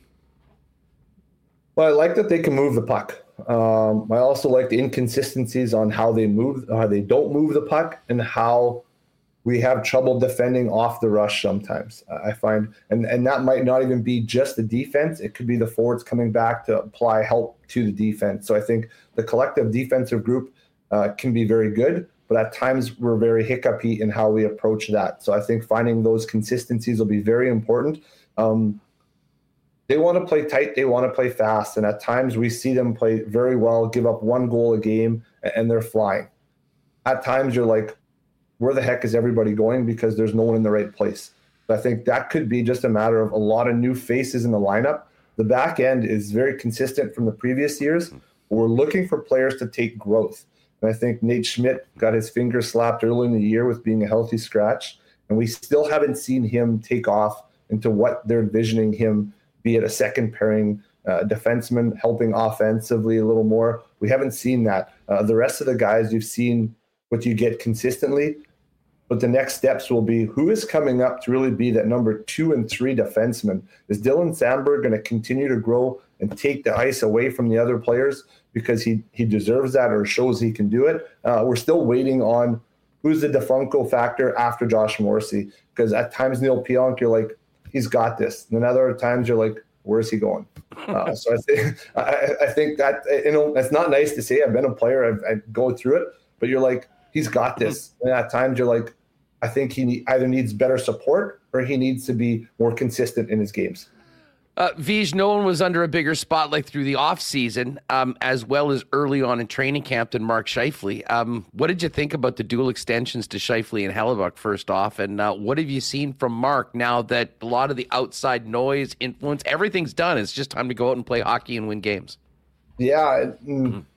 Wait, I mean, let's go first. Kevin Shell pulls the hat out of the feather out of the hat because he gets both those deals. Yes, they're long contracts. let's be clear. Uh, Mark Scheifele keeps himself in tip-top shape. Will he be the same player at 37 as he is at 30? Probably not. Nobody is. But you know that could be with the salary cap uh, moving up, like they're talking about. That could be a steal for the next seven years. Uh, Connor Hellebuyck, you're in a win mode now. You have one of the top five or six goalies in the National Hockey League locked up for the next seven years. Uh, I think it's quietly goes under the radar as probably one of the best moves of the summer for the Winnipeg Jets. Never mind the trades and the acquisitions but he solidifies having you know his number one center and his number one goalie for the next almost decade. Um, looking at Mark Scheifele, we really didn't see a change in him. I think it just helps him validate himself and continue to grow his game. And now, you know, with the encouragement of Adam Lowry and company, uh, they're just going to grow as number one, two, and three centers through the organization for the next seven or eight years Now Mark Scheifele just has to go out and play hockey. And I think we saw it early. Uh, lots of energy. We saw more fisticuffs out of him than mm-hmm. we've seen in a long time. But showing that passion to the group and knowing that he's going to drag them into the fight now. And that's what you want your number one centerman to do, not just to be your skilled guy, but drag the team into the fight to make sure everyone's ready. Uh, has he seemed more engaged to you? Uh, I mean, listen, we all know that at times he was a pretty one-dimensional player and was criticized maybe for cheating on offense and not caring as much about the defensive side of the uh, of the of the equation. I mean, when you're playing that much, you, you, you have to be better. You talked about growing his game. Has there been growth in that side of it? Because we all know the guy can produce offensively. Yeah, I, I, think there's been some growth in there for sure. Uh, you know, early on in the season, we saw the, you know, call it the piss and vinegar out of him. He was hmm. flying. He was, you know, throwing body checks. He was responding to to stuff. And I think that's a hard way to play for 82 when you're playing 22 to 25 minutes a night, right? So I think we've seen that maybe tail back a little bit but it'll be interesting to see can he dig in and draw the guys in the fight like he's been doing. There's been growth in his game for sure, but now can he continue to develop and grow that even more? All right, Vij, let's get down to your specialty, a little X's and O's here. Um, in the past, the Jets have been a team that, in fact, have quite relied on special teams. They maybe have not been as good at five on five, but they've leaned on, leaned on their all star goaltender, they've leaned on their penalty killing, and they've tried to make things happen with the man advantage. It's been the exact opposite this year. Five on five, they've been one of the best teams in the league, and they've been consistently good at five on five. They've given up a power. Uh, they've given up a power play goal in eight of nine. Part of that was maybe a little shaky start for Hellebuyck, but right now, certainly in the game against the Rangers, it seemed like that game was determined on special teams, and it was a lack of any sort of success with the power play. What are you seeing right now from the Jets with the man advantage, and how do they get out of this funk? Yeah, I think you know early on what we saw was a direct approach from the Winnipeg Jets. If you think of that first Calgary Flames first power play, they were throwing pucks at the net and they were moving and they were zipping that puck around. What we've seen of late is a little more tendency to hold on to the puck and be stagnant in our movements. The best power plays in the National Hockey League have ebb and flow of players moving in and out of positions, making it difficult for the penalty killers to read and react to situations. The easiest thing for them is when the Winnipeg Jets get into their uh, player on one side, pass the puck, move the puck to the other side, and back and forth, and a one timer from Kyle Connor. The puck has to move more. The players have to move more into positions in different positions, rotate from the bumper to net front to allow confusion. And then the seams open up for those plays. But right now, we're seeing not enough pucks at the net early, and then not enough movement out of the players to allow for confusion on the penalty killers because everyone pre scouts, everyone knows where the puck is going. It's coming to Kyle Connor right? It's going to Mark Scheifele. Morrissey's going to put it on net. Let's think of the best power plays over the last decade.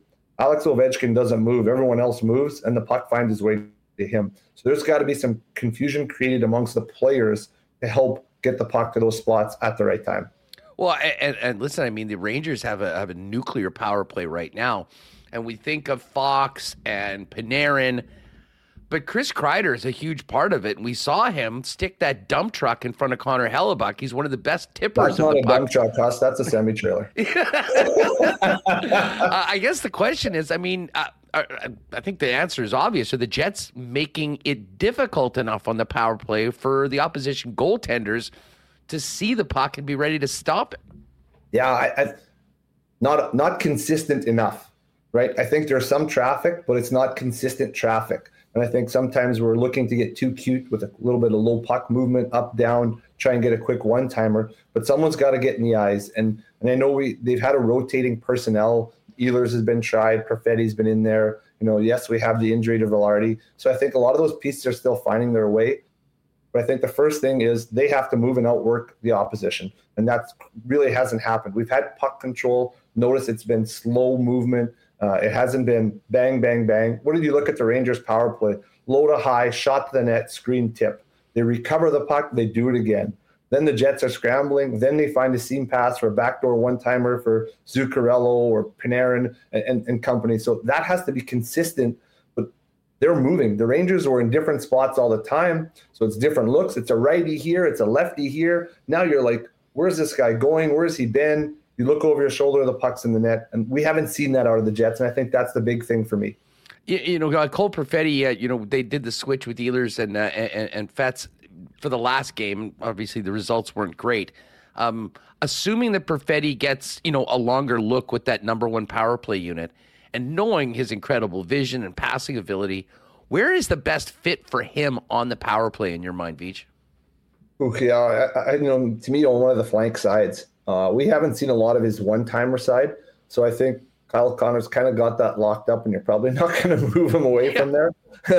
but I think if Cole Perfetti can work the other flank and, and, really use some deception to move and get in and out of the maybe switch in the bumper spot once in a while with Mark Scheifele, I think that could create some confusion. And both players have the ability, you know, to shoot the puck or move the puck at the right time. So I think that kind of in between bumper and flank, maybe squeak into the net front once in a while to allow some some switches with Iafallo. I think that'll be very important. But I think it's can he take that next step and to believe, okay, I'm the guy here. I have to really help. I'm not the key cog in this, but I got to make sure this flows for everyone else to get there. And he, can he help on puck retrievals on that side that he's at? Because the puck retrieval sometimes doesn't happen quick enough because guys aren't getting to those loose pucks. JP Vigier's with us. VJ, last one for you on the way out, and so great to have you back on the program. Uh, we always remember Rick Ralph's old 10 game segments. We're nine games in. They got one more tomorrow. I mean, I guess they're guaranteed of being 500. Um, you know, with some pretty quality competition. Just, uh, you know, uh, put your fan hat on for a minute. Where's your optimism level for uh, where this team is at and what they're capable of right now based on uh, the opening nine, soon to be 10 games? Well, they're, they're not quite in first place, so the fans aren't quite in full panic mode yet, um, but they are showing progress progress through the lineup, right? Like lots of new bodies, lots of new chemistry throughout, you know, your four lines up front. So you're looking for that, but they've got points. Was it four out of their last five games or something? So I think you know they're nipping away at points. They're keeping putting things in the bank, as they like to say. So I think that's progress. Uh, there's work to be done, definitely, and, and I think you'll see continue to grow. And the challenge becomes how can they be the schedule's been pretty good for them as far as you know time off between games. It's going to start to get heavy here real quick because the season gets compressed in a hurry. Can they continue to grind and create offensively uh, while being good defensively? So so far so good. I think they're in a playoff spot. I didn't look this morning at the standings. Uh, you know, people are going to kind of key that Thanksgiving for the U.S. line is coming. That's the old deadly uh, marching first check mark on the point list if we can be in a playoff spot by Thanksgiving, you're I think 80% chance of being in the playoffs at the end of the year. So step one is you're getting there. VJ, always great having you on the program. Thanks so much for doing this. Uh, quickly, uh, how's uh, Biz going on? You're uh, spending a lot of time on the rinks with the uh, young hockey players of the province on a daily basis. Yeah, we're we're grinding away, helping associations this winter. We're on the ice five six nights a week. Uh, stayed home for Halloween last night. My wife was like, "Why are you home?" I'm like, "It's Halloween. Kids don't go to the ice." At least you get a night off. Too bad we didn't have a better World Series game to entertain you. That one's pretty much yeah. was uh, over early. Um, JP, let's do this again soon. All the best. Thank you very much for the time, and uh, great talking to you again as always. Yeah, you're welcome, guys. We'll talk soon.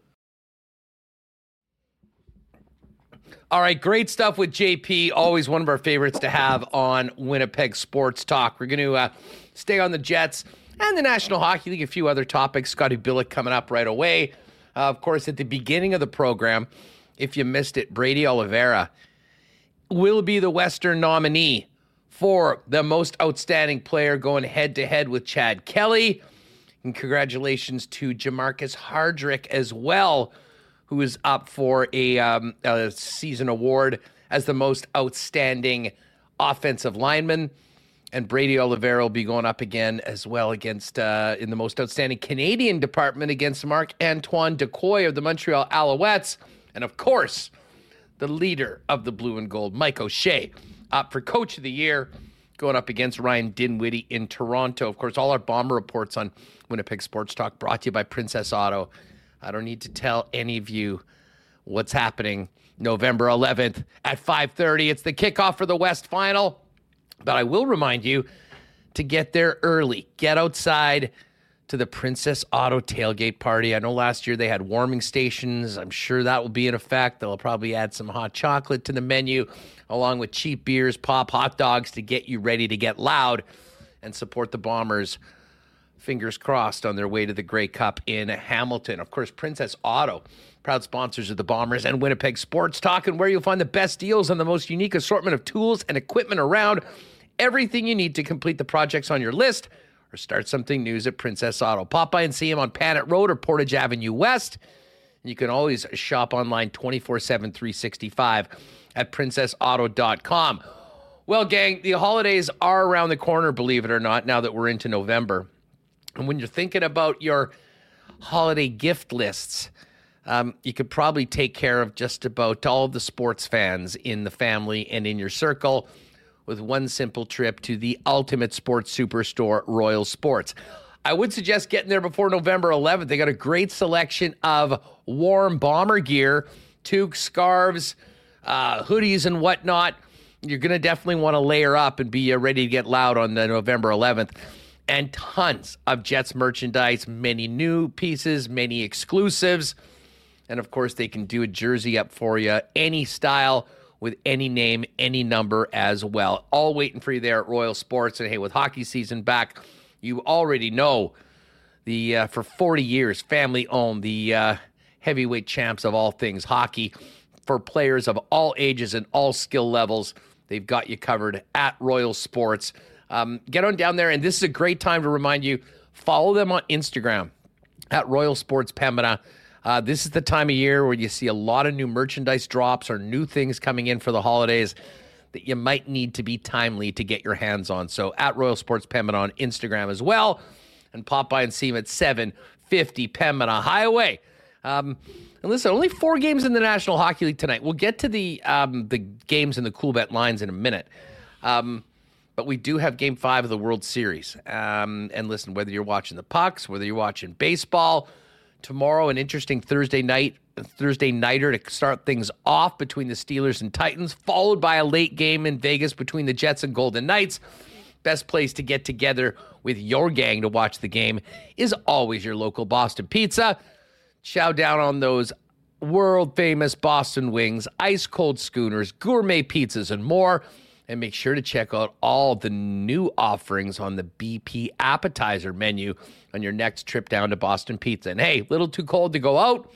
Next best thing, order in. Get the great taste of Boston Pizza delivered hot and fresh to your door by ordering at bostonpizza.com. All right, let's get Billeck in here and keep the show rolling. Scott Billeck of the Winnipeg Sun joins us now. Billeck, what's going on? How are you? Come on, man. I'm looking at the chat. They're waiting for the dog. They're waiting to see if the rubber ducky is on the paintball gun and whatever. And I'm disappointed to tell the chat that I haven't done it. I, you know, I had to plan today. You know, like like like you go to like Walmart or whatever, and you know, Halloween's just like never existed on November 1st. And I was hoping to have a bunch of Christmas stuff up and all that to kind of play along with the whole isn't move shift into the two month countdown to Christmas now, but I haven't got it yet. So isn't anyway. today the day to hit like shoppers and all those places is. for discounted Uh, candy? you want- you Remis will have a take on that for sure. Well, you know, it's funny how you say that. I went last night because we were, my wife and I were going to give out some candy at our condo complex here. I think we had two kids come by, but I went to Sobeys um, to buy some candy. They had already had it marked down at like 5.30, 6 o'clock last night. So I think you can get it pretty cheap the night of Halloween as long as it's past like a certain certain time. They already have the signs up. So, anyways, might be a pro tip for next year. I think Remis? I think that's the move. I remember I went one time the next morning and it was all gone to like Walmart or something. If you go the night of, there, yeah, Right. that, that might be the he may may be onto something. There's the tip. Don't actually participate in Halloween or give out candy when it's actually happening. That's when you go to the you store go and get to it, pick yeah. up the discounted uh, and then put 15 pounds on November, crushing all those bags of candy that you bought and never gave out at, uh, at Halloween. Um, hey, let's talk about just this big story in the National Hockey League today. The Sens getting clipped a first round pick Yeah. um, for their handling of the Dadonov trade. And as we speak right now, Scott, as we're live Yeah. on YouTube, the Sens announcing the firing of Pierre Dorion. I guess uh, there are consequences to uh, that. It's a very strange thing. And Derek VanDiest was on earlier on. There obviously had to be a level of impropriety that the league felt like they were trying to pull somewhat of a fast one. They knew that it wasn't right, and they still went and did it anyways. Yeah. That being said, still a uh, a, a very significant punishment to the Sens, and Pierre Dorion eventually costing his job after eight years uh, on the uh, uh, with the Sens. Yeah, you know, I, I think my take on it is, you know, it sucks for Pierre Dorion, but because you know, I, have been hard on Pierre Dorion in the past because, like, you know, at one point the, the Ottawa Senators were just kind of spinning their tires, right? But then he was starting to do make big moves, right? Like he was starting to rebuild that team. I, I think we've seen that. Obviously, they didn't keep DeBrincat in the summer, but they did get him to Ottawa at, at one point, and and so like you know, I thought this team was actually moving in the right direction under Pierre Dorion. But I think with a new owner, first of all, I you know you just wonder how long he was going to last there especially when they hired Steve Staios on, and, and so you bring him in, and now he's going to Steve Staios is the intern GM. Imagine that intern tag gets taken away at some point, unless Staios goes to president hockey ops or whatever, and they have another guy. But either way, you kind of wondered if you know a new owner just sort of often means they just want to install their own people, right? They want to have their own GM, president, all that kind of stuff. So you wonder now with this coming out if this was kind of they made it a lot easier to to you know throw somebody under the bus for what, how this t- when this took place with Dadonov, right? I mean, obviously, and and you know, you're listening. I was listening to Elliotte yesterday, um, and he was talking a little bit about you know maybe they don't go as hard because it is a new owner, but yeah, first round pick that's a tough one. That's a tough one, especially for a team that's rebuilding, right? Like. And, and so let's say you know maybe the Senators use it this year. I think it's three years, right? They have three years where they can pick one one of those years to do it. But like as a team that's rebuilding, you want your first round picks, but then as a team that's starting to push or make that push, you want those picks potentially to to make use in a trade, right? You want to use those uh, you know picks to make your team better around the deadline or whatever. So it, it is it's a harsh sanction, right? Number one asset but, that teams have is first yeah, round exactly. picks right now in, in, in like in the cap era with right. players playing on ELCs. Yeah. With the talent that goes and turns into, you know, significant NHL players in the first round um, yeah. It's not unprecedented because it happened to the Arizona Coyotes sure with did. that John yeah. Chayka fiasco a couple years back, and they lost the uh, number one pick in the 2021 draft. But yep. draft picks have only been taken away nine times in the league, and I believe this is only the second time it has been a first rounder. So it's mm. quite clear how significant the National Hockey League felt that the um, actions of the Ottawa Senators were. Well, and it looks right like they tried to, like you said, pull a fast one, sweep something a little bit under the rug, whatever it was, to get Dadonov out of there and trade him, right, without telling Vegas that whatever it was, he hadn't, you know, submitted his no trade or or he had, but they just said he hadn't. Whatever, whatever, you know, the truth is here uh, regarding that. I mean, obviously, I think we know what the truth is now based on this this penalty. I mean, this was the Ottawa Senators committing a, a, a major no no and and like you said, you know, only being the second first round taken away. Uh, you know, it's interesting. It, it's funny. The NHL seems to be. I mean, we saw it with the Shane Pinto suspension. Um, they've been very uh, decisive, let's say, on on these sorts of things. Like they want to make sure that a clear message is sent. You know, if you screw around with gambling, or if you screw around with with you know, you know, trading a guy and not maybe giving the full details, um, to the to the team that you're trading him to, um, there's going to be stiff and, and, and you know harsh penalties for teams to to absorb, and so and that's the way it should be, right? Like, you know, if you want this league to be, and I'm not saying it's not taken seriously, but you know, we're looking at you look at the Charlie McAvoy hit, and I'm talking, you know, we're talking about player safety and all that. I mean, I think the idea that four games now seems to be maybe the running kind of number for for a head a blatant headshot. We saw it with what's his name and um, that missed uh, Rasmus Andersson um, on the line they hit. Like you know, I think the league might just be taking a bit of a more stiff stance against a lot of different things, from player safety all the way up to these these kind of you know boardroom these board uh, penalties that you get for for teams. So yeah, I mean, I think it's good. I mean, I think you need to keep the integrity of the league. Um, it, it always has to be at the top of the uh, of top of mind, right? And so when you have teams that are kind of pulling this kind of crap, um, yeah, it's good. I mean, I, you saw it with Arizona. I mean, I thought that was the exact right thing that they need to do. You got to send a message. You can't be trying to circumvent everything. Mean, and just it, and I, you know, I understand why you take Dorion out. It, it, it, it, it erodes a lot of the trust I think that other GMs might have trying to trade with the Senators, right? And so I think that's something as a new owner, as Michael Landauer is, Andlauer, sorry, not Landauer, uh, Andlauer is, um, you know, you don't want to start on that foot where your team is kind of being looked down on. So yeah, not not not totally surprised that that that Dorion falls on the sword here. Um, because you got to think in the end he was the one that probably knew more than anybody else that that that uh, you know at, at, that transgression at least. Well, maybe now with Staios running the show from a hockey ops perspective, uh, who has been named interim GM right now, mm-hmm. and I believe he already was appointed the president of hockey ops, so he Is was he? sort okay. of abo- yeah. above Dorion. So he's taken over right now. It probably was a bit of an uncomfortable situation for Pierre I to begin imagine. with. But you Um, see the writings on the wall, but right? I, I but I'm sort of Yeah. with you. I mean, I I actually have a lot of time for the job that he's done. I mean, the Chychrun Yeah. trade. Um, listen, I thought they needed to be, and in, you know, in these markets, sometimes you need to be aggressive to try to move yourself Yeah. forward. They did that with the DeBrincat trade.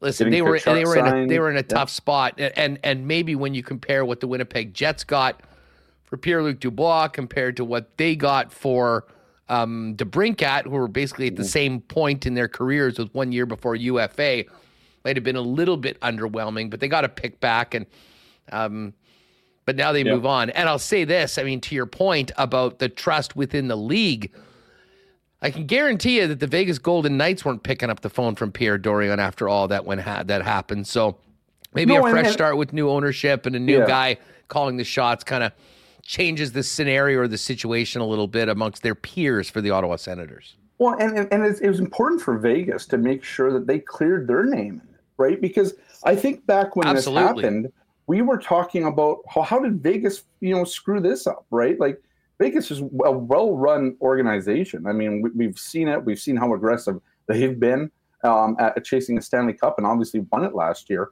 Um, in that, that that way, they're a little ruthless at times, but that's how they've they've kind of done it. But it, but if you're you know anybody in that from from Foley to all the way down to you know McPhee and then McCrimmon there, uh, the last thing that you want is to be thought that you know like you were trying to pull the fast one on Anaheim, right? Like I don't think that's you know, and, and so I think in the end Vegas wanted to be exonerated from this before anybody else, right? So I mean I think that's yeah, that I think that's a big thing for for Vegas to have this come public that it, it that it was on Ottawa, it wasn't on them. They were kind of you know the wool was pulled a little bit over their eyes, and and and so they they were the ones uh, early on that seemed to have egg on their face, but you know that, that's not the case now, and I think this has sort of been you know let's say rectified, I guess, in the end, and uh, you know I think it's you know bad for Ottawa in a sense, um, but it's good for the league that they're that they, they got it right, and that you know I guess the only question that you have in the end is how did this take so long to you know kind of come? It's been what two years since they tried to trade Yeah. that off.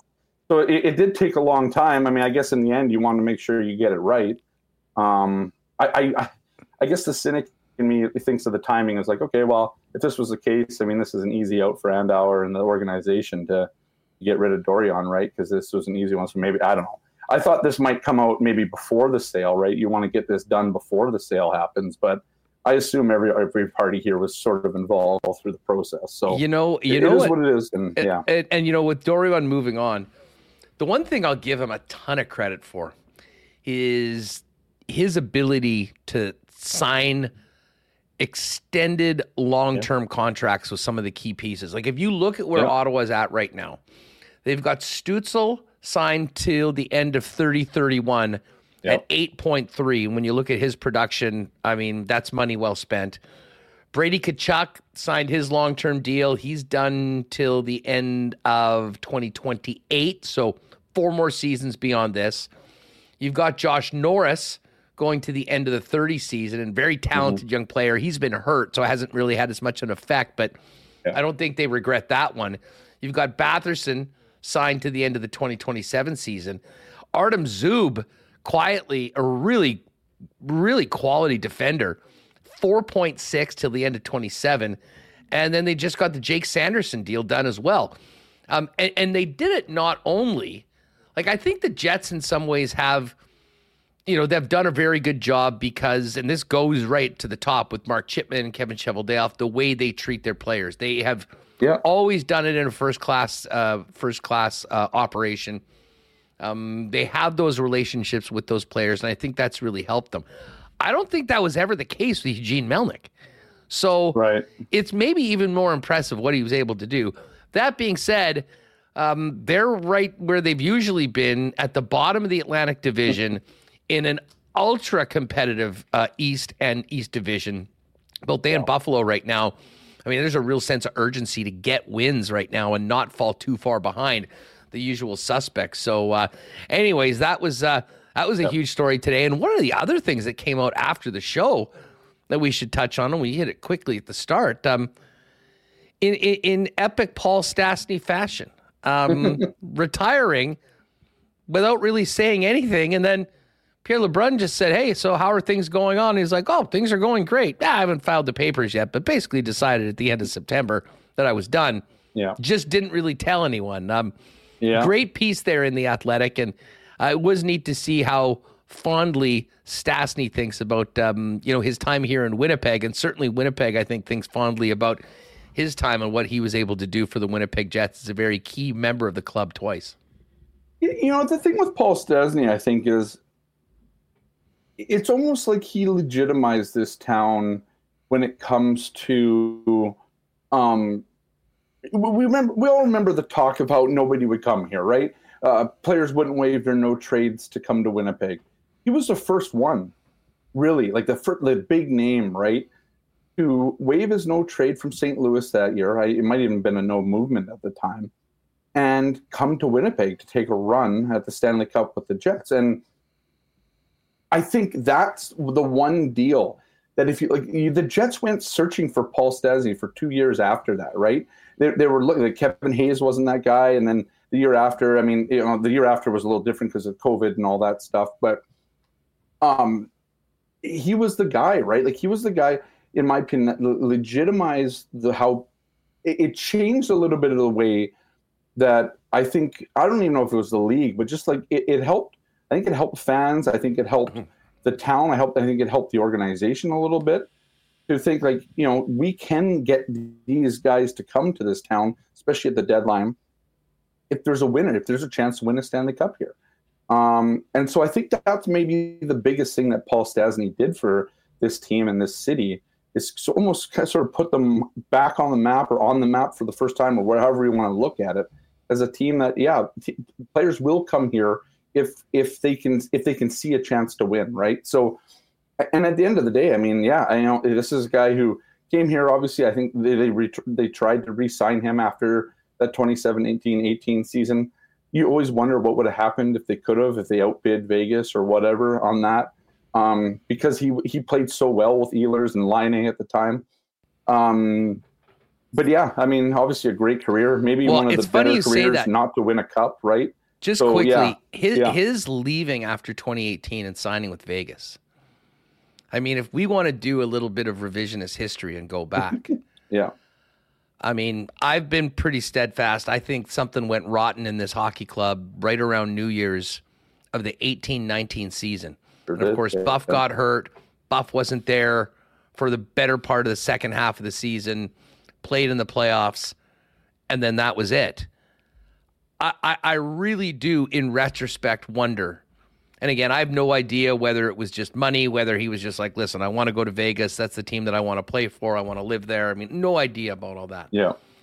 But I will make a case that if Paul Stastny and his presence was on this team and in this locker room in the 18 19 season before coming back, if he never left, put it that way, that maybe we would be talking about a very different history. And I'm not saying the team would have won the cup or anything like that, but I don't think they right. implode from within the way yeah. they did in that year if Paul Stastny is still on the club that following season.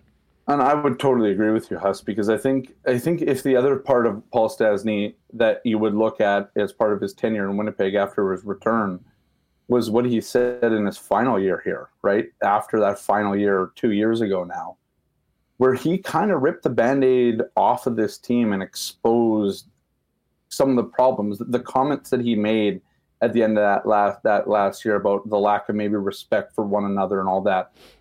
Those were big. Like i, I think i mean we want to you know we like to use the word seismic sometimes because it was one of the one of the words that kevin cheveldayoff used when they, they hired um, rick bowness in, in last summer two summers ago now.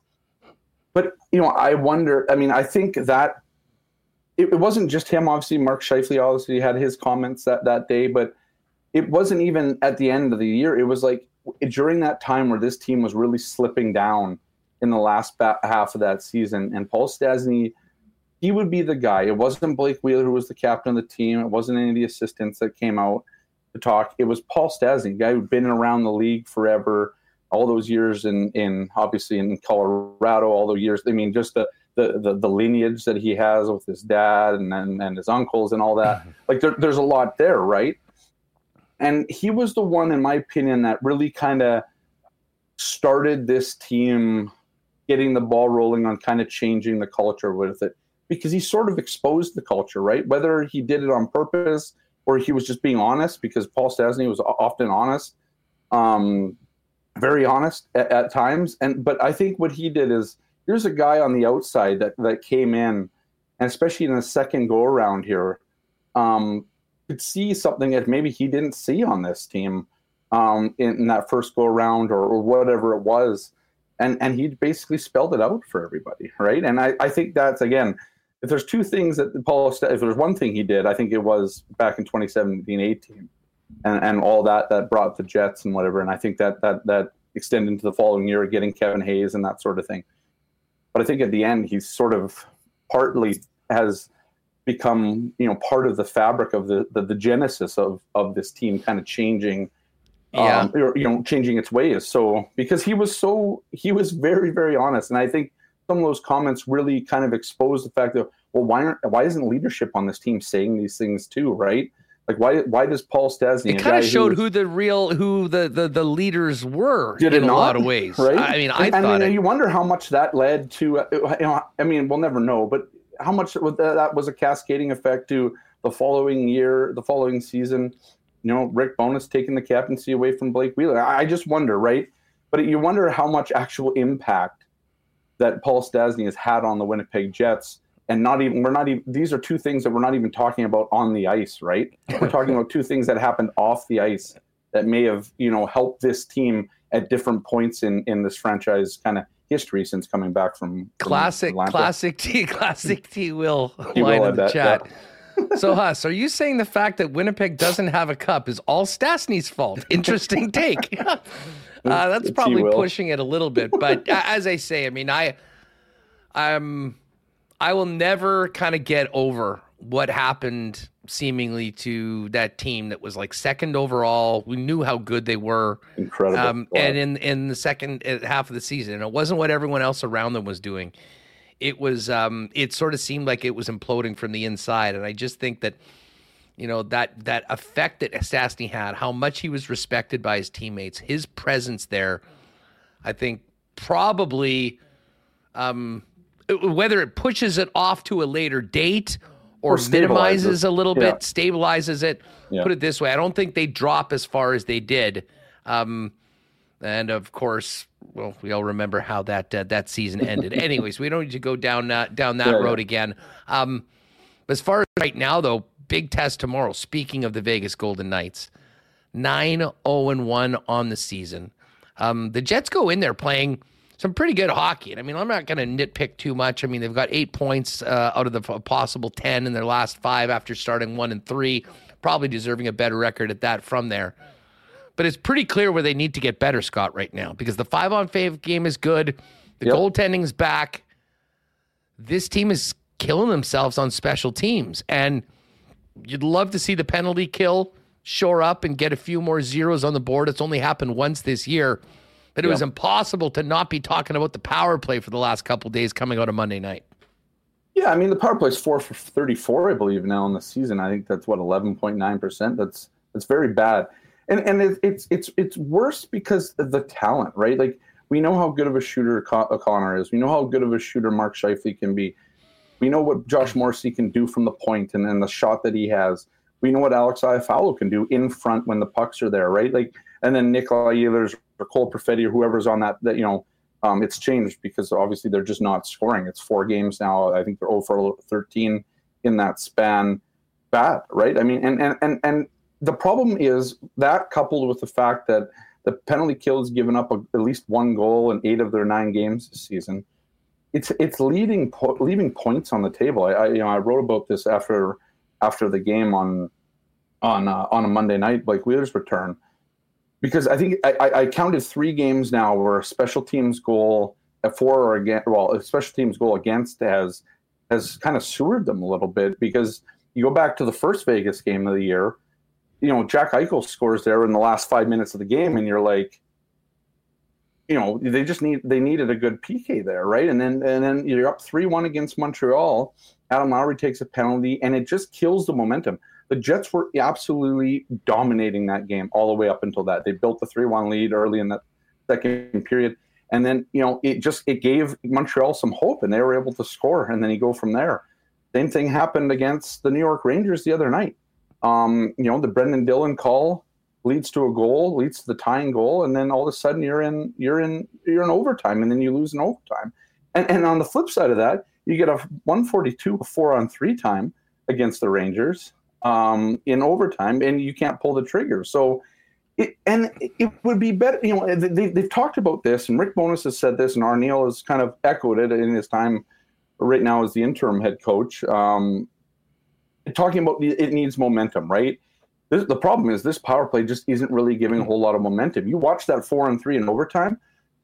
There's no why, why would the. Rangers are just sitting there and, and, they're not getting tired because there's very little movement, and so this team is just it, they're making it easy for their opposing team's penalty killers, and and you know you're like well, well you know just you know take some shots. There's no sh- there's no shots to be taken because they're not creating lanes with no movement. There's no lanes to be made, and so you got Kyle Connor taking a couple one timers, but there's nobody in front of the net to try and do whatever. And so you're just hoping that Kyle Connor can pull off one of those, you know, seeing eye shots where he just places it into, you know, you know, basically like a three inch window, um, and and puts it in. And so it, it's a problem, right?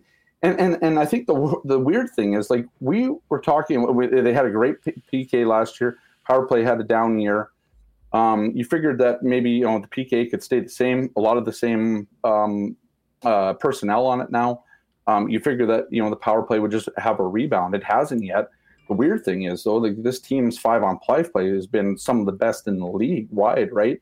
Which is sustaining this club. But I think you could make the argument they could have beat they could have beaten Vegas, and and, and there is there's an argument right now the Jets could actually just be eight and one right now, if and, and at the very least maybe seven and two, if special teams didn't leave points and points on on on the table for them, and so yeah, it, it's it's you know it's early season, right? But I mean, I think we have to think. You know, the reason why the Jets got in the playoffs last year is because they stacked so many points up until Christmas, right?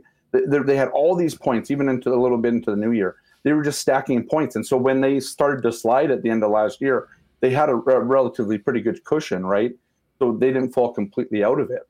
Um, you know, at four, three, and two right now, you know, they're three over and two in the last five games. I get it.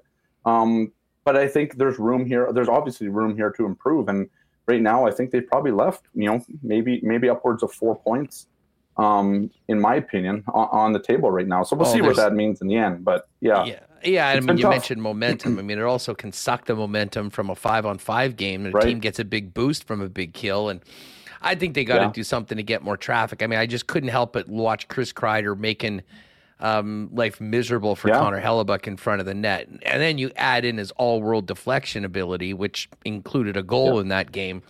And you realize how big of a uh, how big of a turning point it is. Um, interesting road trip though. I mean, it, it it starts off. It probably gets progressively easier, at least on paper, starting with Vegas, going to an sure. Arizona team that is no joke this year, and then a struggling Blues team, and then a big five game homestand back at Canada Life Center. And uh, you're exactly right. It's about stacking points right now. And even without getting two in their last couple games, I probably feel like they deserve to. Um, you know, they're uh, it's the regulation losses that kill you right now, and see if they can pull anything out of Vegas tomorrow night, and then take that yeah. on the road to uh, to Arizona. Uh, Scotty, what do you got cooking in the uh, sun over the next few days, heading into the weekend? Yeah, off today, but we're going to look at the 23 guys, do our monthly look at um, you know where the guys are at. I'll a little of that going on, and uh, yeah, see what uh, see what tomorrow brings out of Vegas. We'll see. I, I think again, I think they can be competitive against this Vegas team. I know Vegas is nine zero oh and one. I just they're wonder due for who, a loss. I'll say yeah, that. well, eventually at some point, right? And and maybe even a regulation was. And I thought the Jets, I thought the Jets had every chance the last time they met to, to actually do that. So yeah, it should be good. I, I you know I, I think it's a good game. It's a great matchup, and then again, and then you got to go and you got to, you for sure have to take care of business in Arizona and St. Louis. Uh, before they, they get back here and uh, yeah, start that that five gamer like you said. Good times, dude. dude uh, thanks for doing this. You can get back to uh, crushing those fun size candy bars. Take it I easy. A, I have a lot. Yeah, yeah. we'll talk later, man. right on. There is uh, there is Scott Billeck of the Winnipeg Sun. Great to have him uh, him with us. Um, gang, I mentioned this at the beginning of the program, but circle the date. December 6th, Wednesday night, 7 p.m., Little Brown Jug. We're going to have a Winnipeg Sports Talk holiday gathering. We're uh, working on some uh, fun gifts for folks. We'll uh, have some fun giveaways.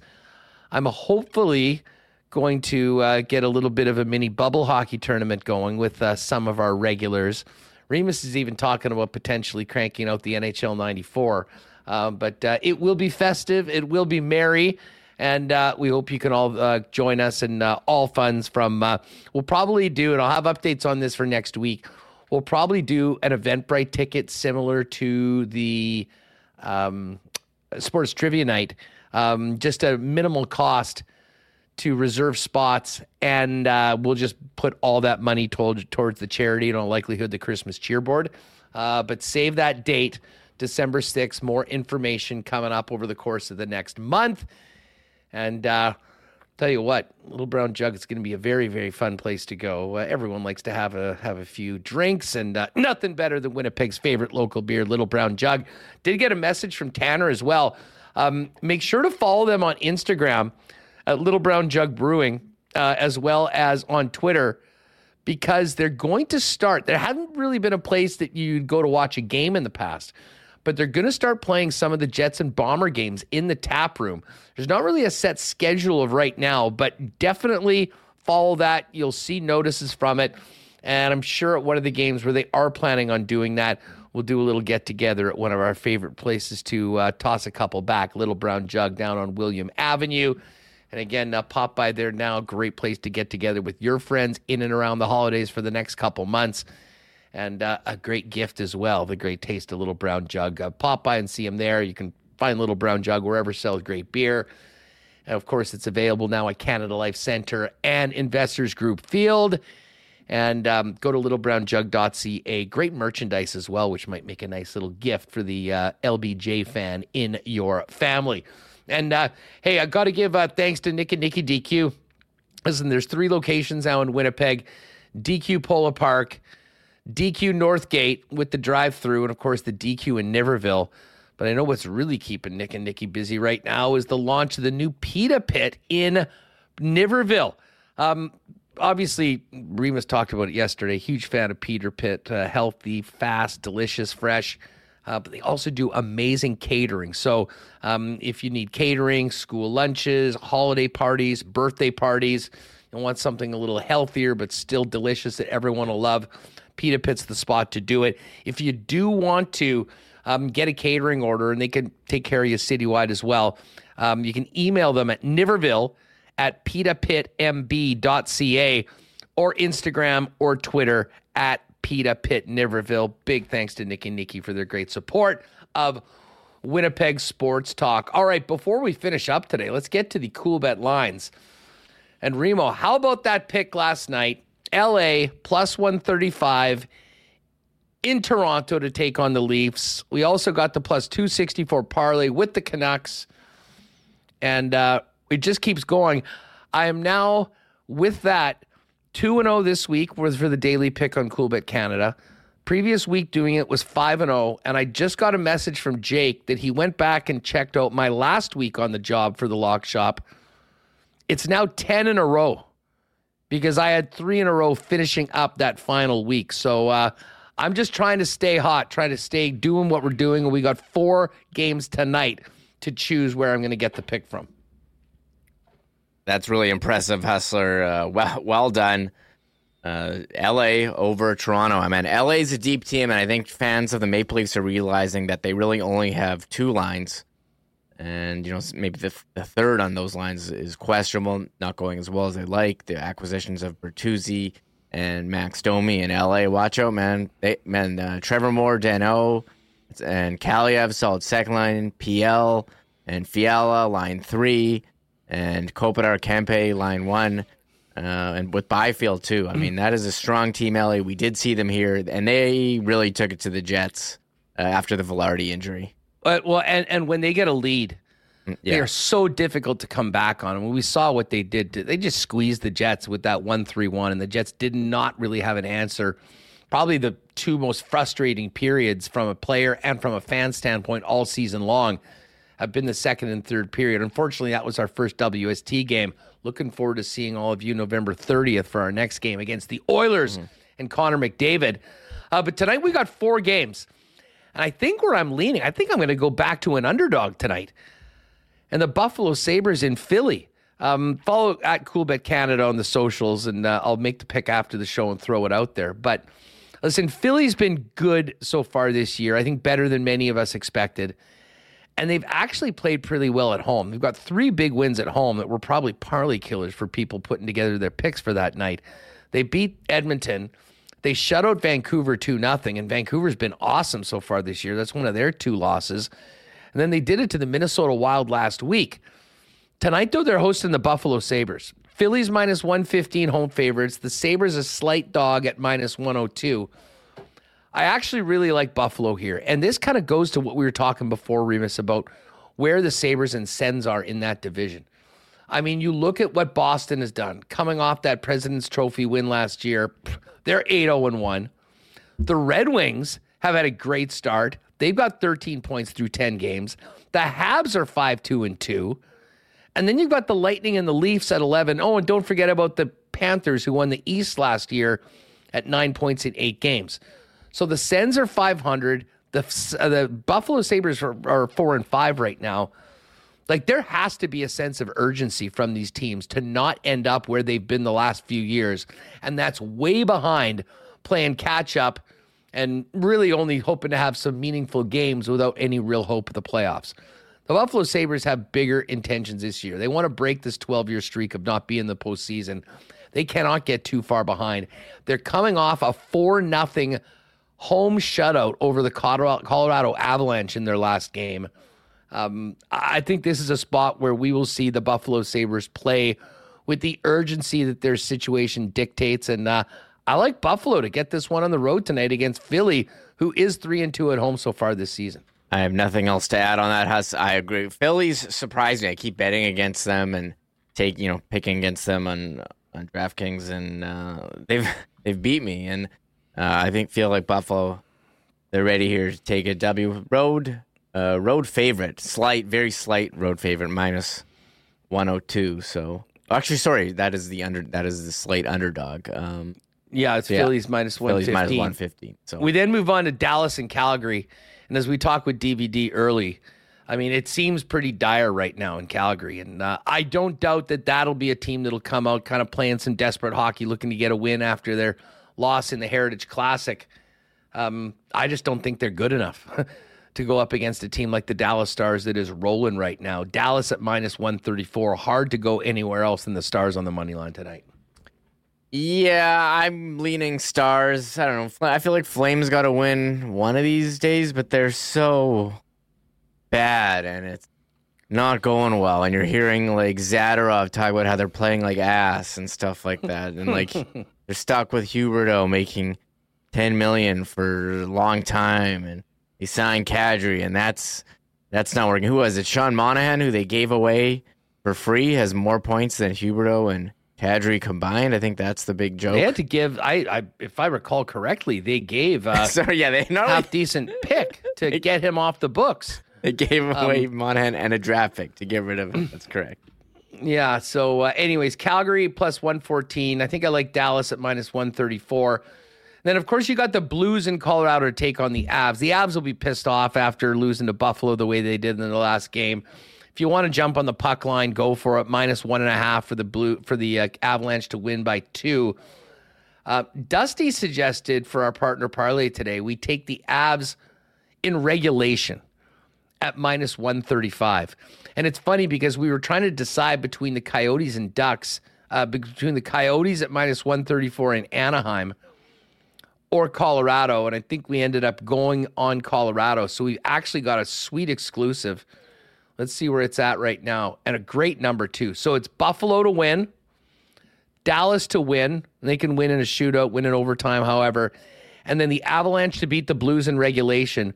And uh, our pal the Ev Dog at the Coolbet HQ gave us a real nice number on this one. When we put it in, if you were just playing it yourself, it was plus 502. And uh, the boost right now is up to plus 575. That'll often come down if a lot of people jump on it. But if you like our pick, Buffalo, Dallas, Avalanche in regulation, hit the exclusives, click the Lock Shop Partner Parlay. It is plus 575. And just one other thing, just on that late game tonight between Arizona and Anaheim, not really two of the marquee teams in the NHL. We were going through this, Remis, and I don't know whether I just hadn't been paying attention to Anaheim or what. Lukas Dostal's on fire. He's four and one. And the Anaheim Ducks just ran the table mm-hmm. on their road trip out east. Listen to this four straight wins, 3 2 against the Blue Jackets. That stunning comeback where they beat the Bruins the first time the Bruins didn't get two points all season long. A 7 4 win in Philly against the Flyers, and then 4 3 against the Pittsburgh Penguins. Four in a row for the Ducks after they started 1 and 4. Um, some good things happening in Anaheim. Can they keep that going? I doubt it. Um, but they're playing a team in the Coyotes. I don't know if the Coyotes have any goals left after Pepper and the Hawks for an eight spot, putting up the snowman on Monday. Yeah, for Anaheim, first game after a road trip, Huss. We'll see how it goes. You know that narrative, and I watched the end of that. It was during the Jets game on Tuesday. I don't know if you saw this. Pittsburgh, Anaheim. Uh, Pittsburgh outshot Anaheim significantly, and I don't know if the refs had money on the game, but they kept sending Anaheim to the box. So Pittsburgh's got a five on three for almost the entire final two minutes of the third period. They pass it around, oh. shot, shot, after shot. Uh, Dostal's making saves.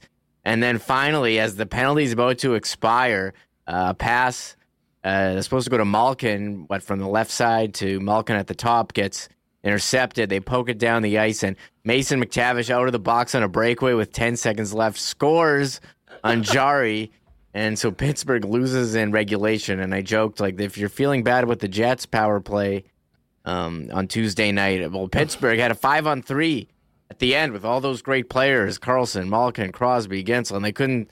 They couldn't score, and they give up the the go ahead goal. So Anaheim, I mean, they got some good young players. Mason McTavish off to a hot start. Um, you know, Troy Terry's solid player.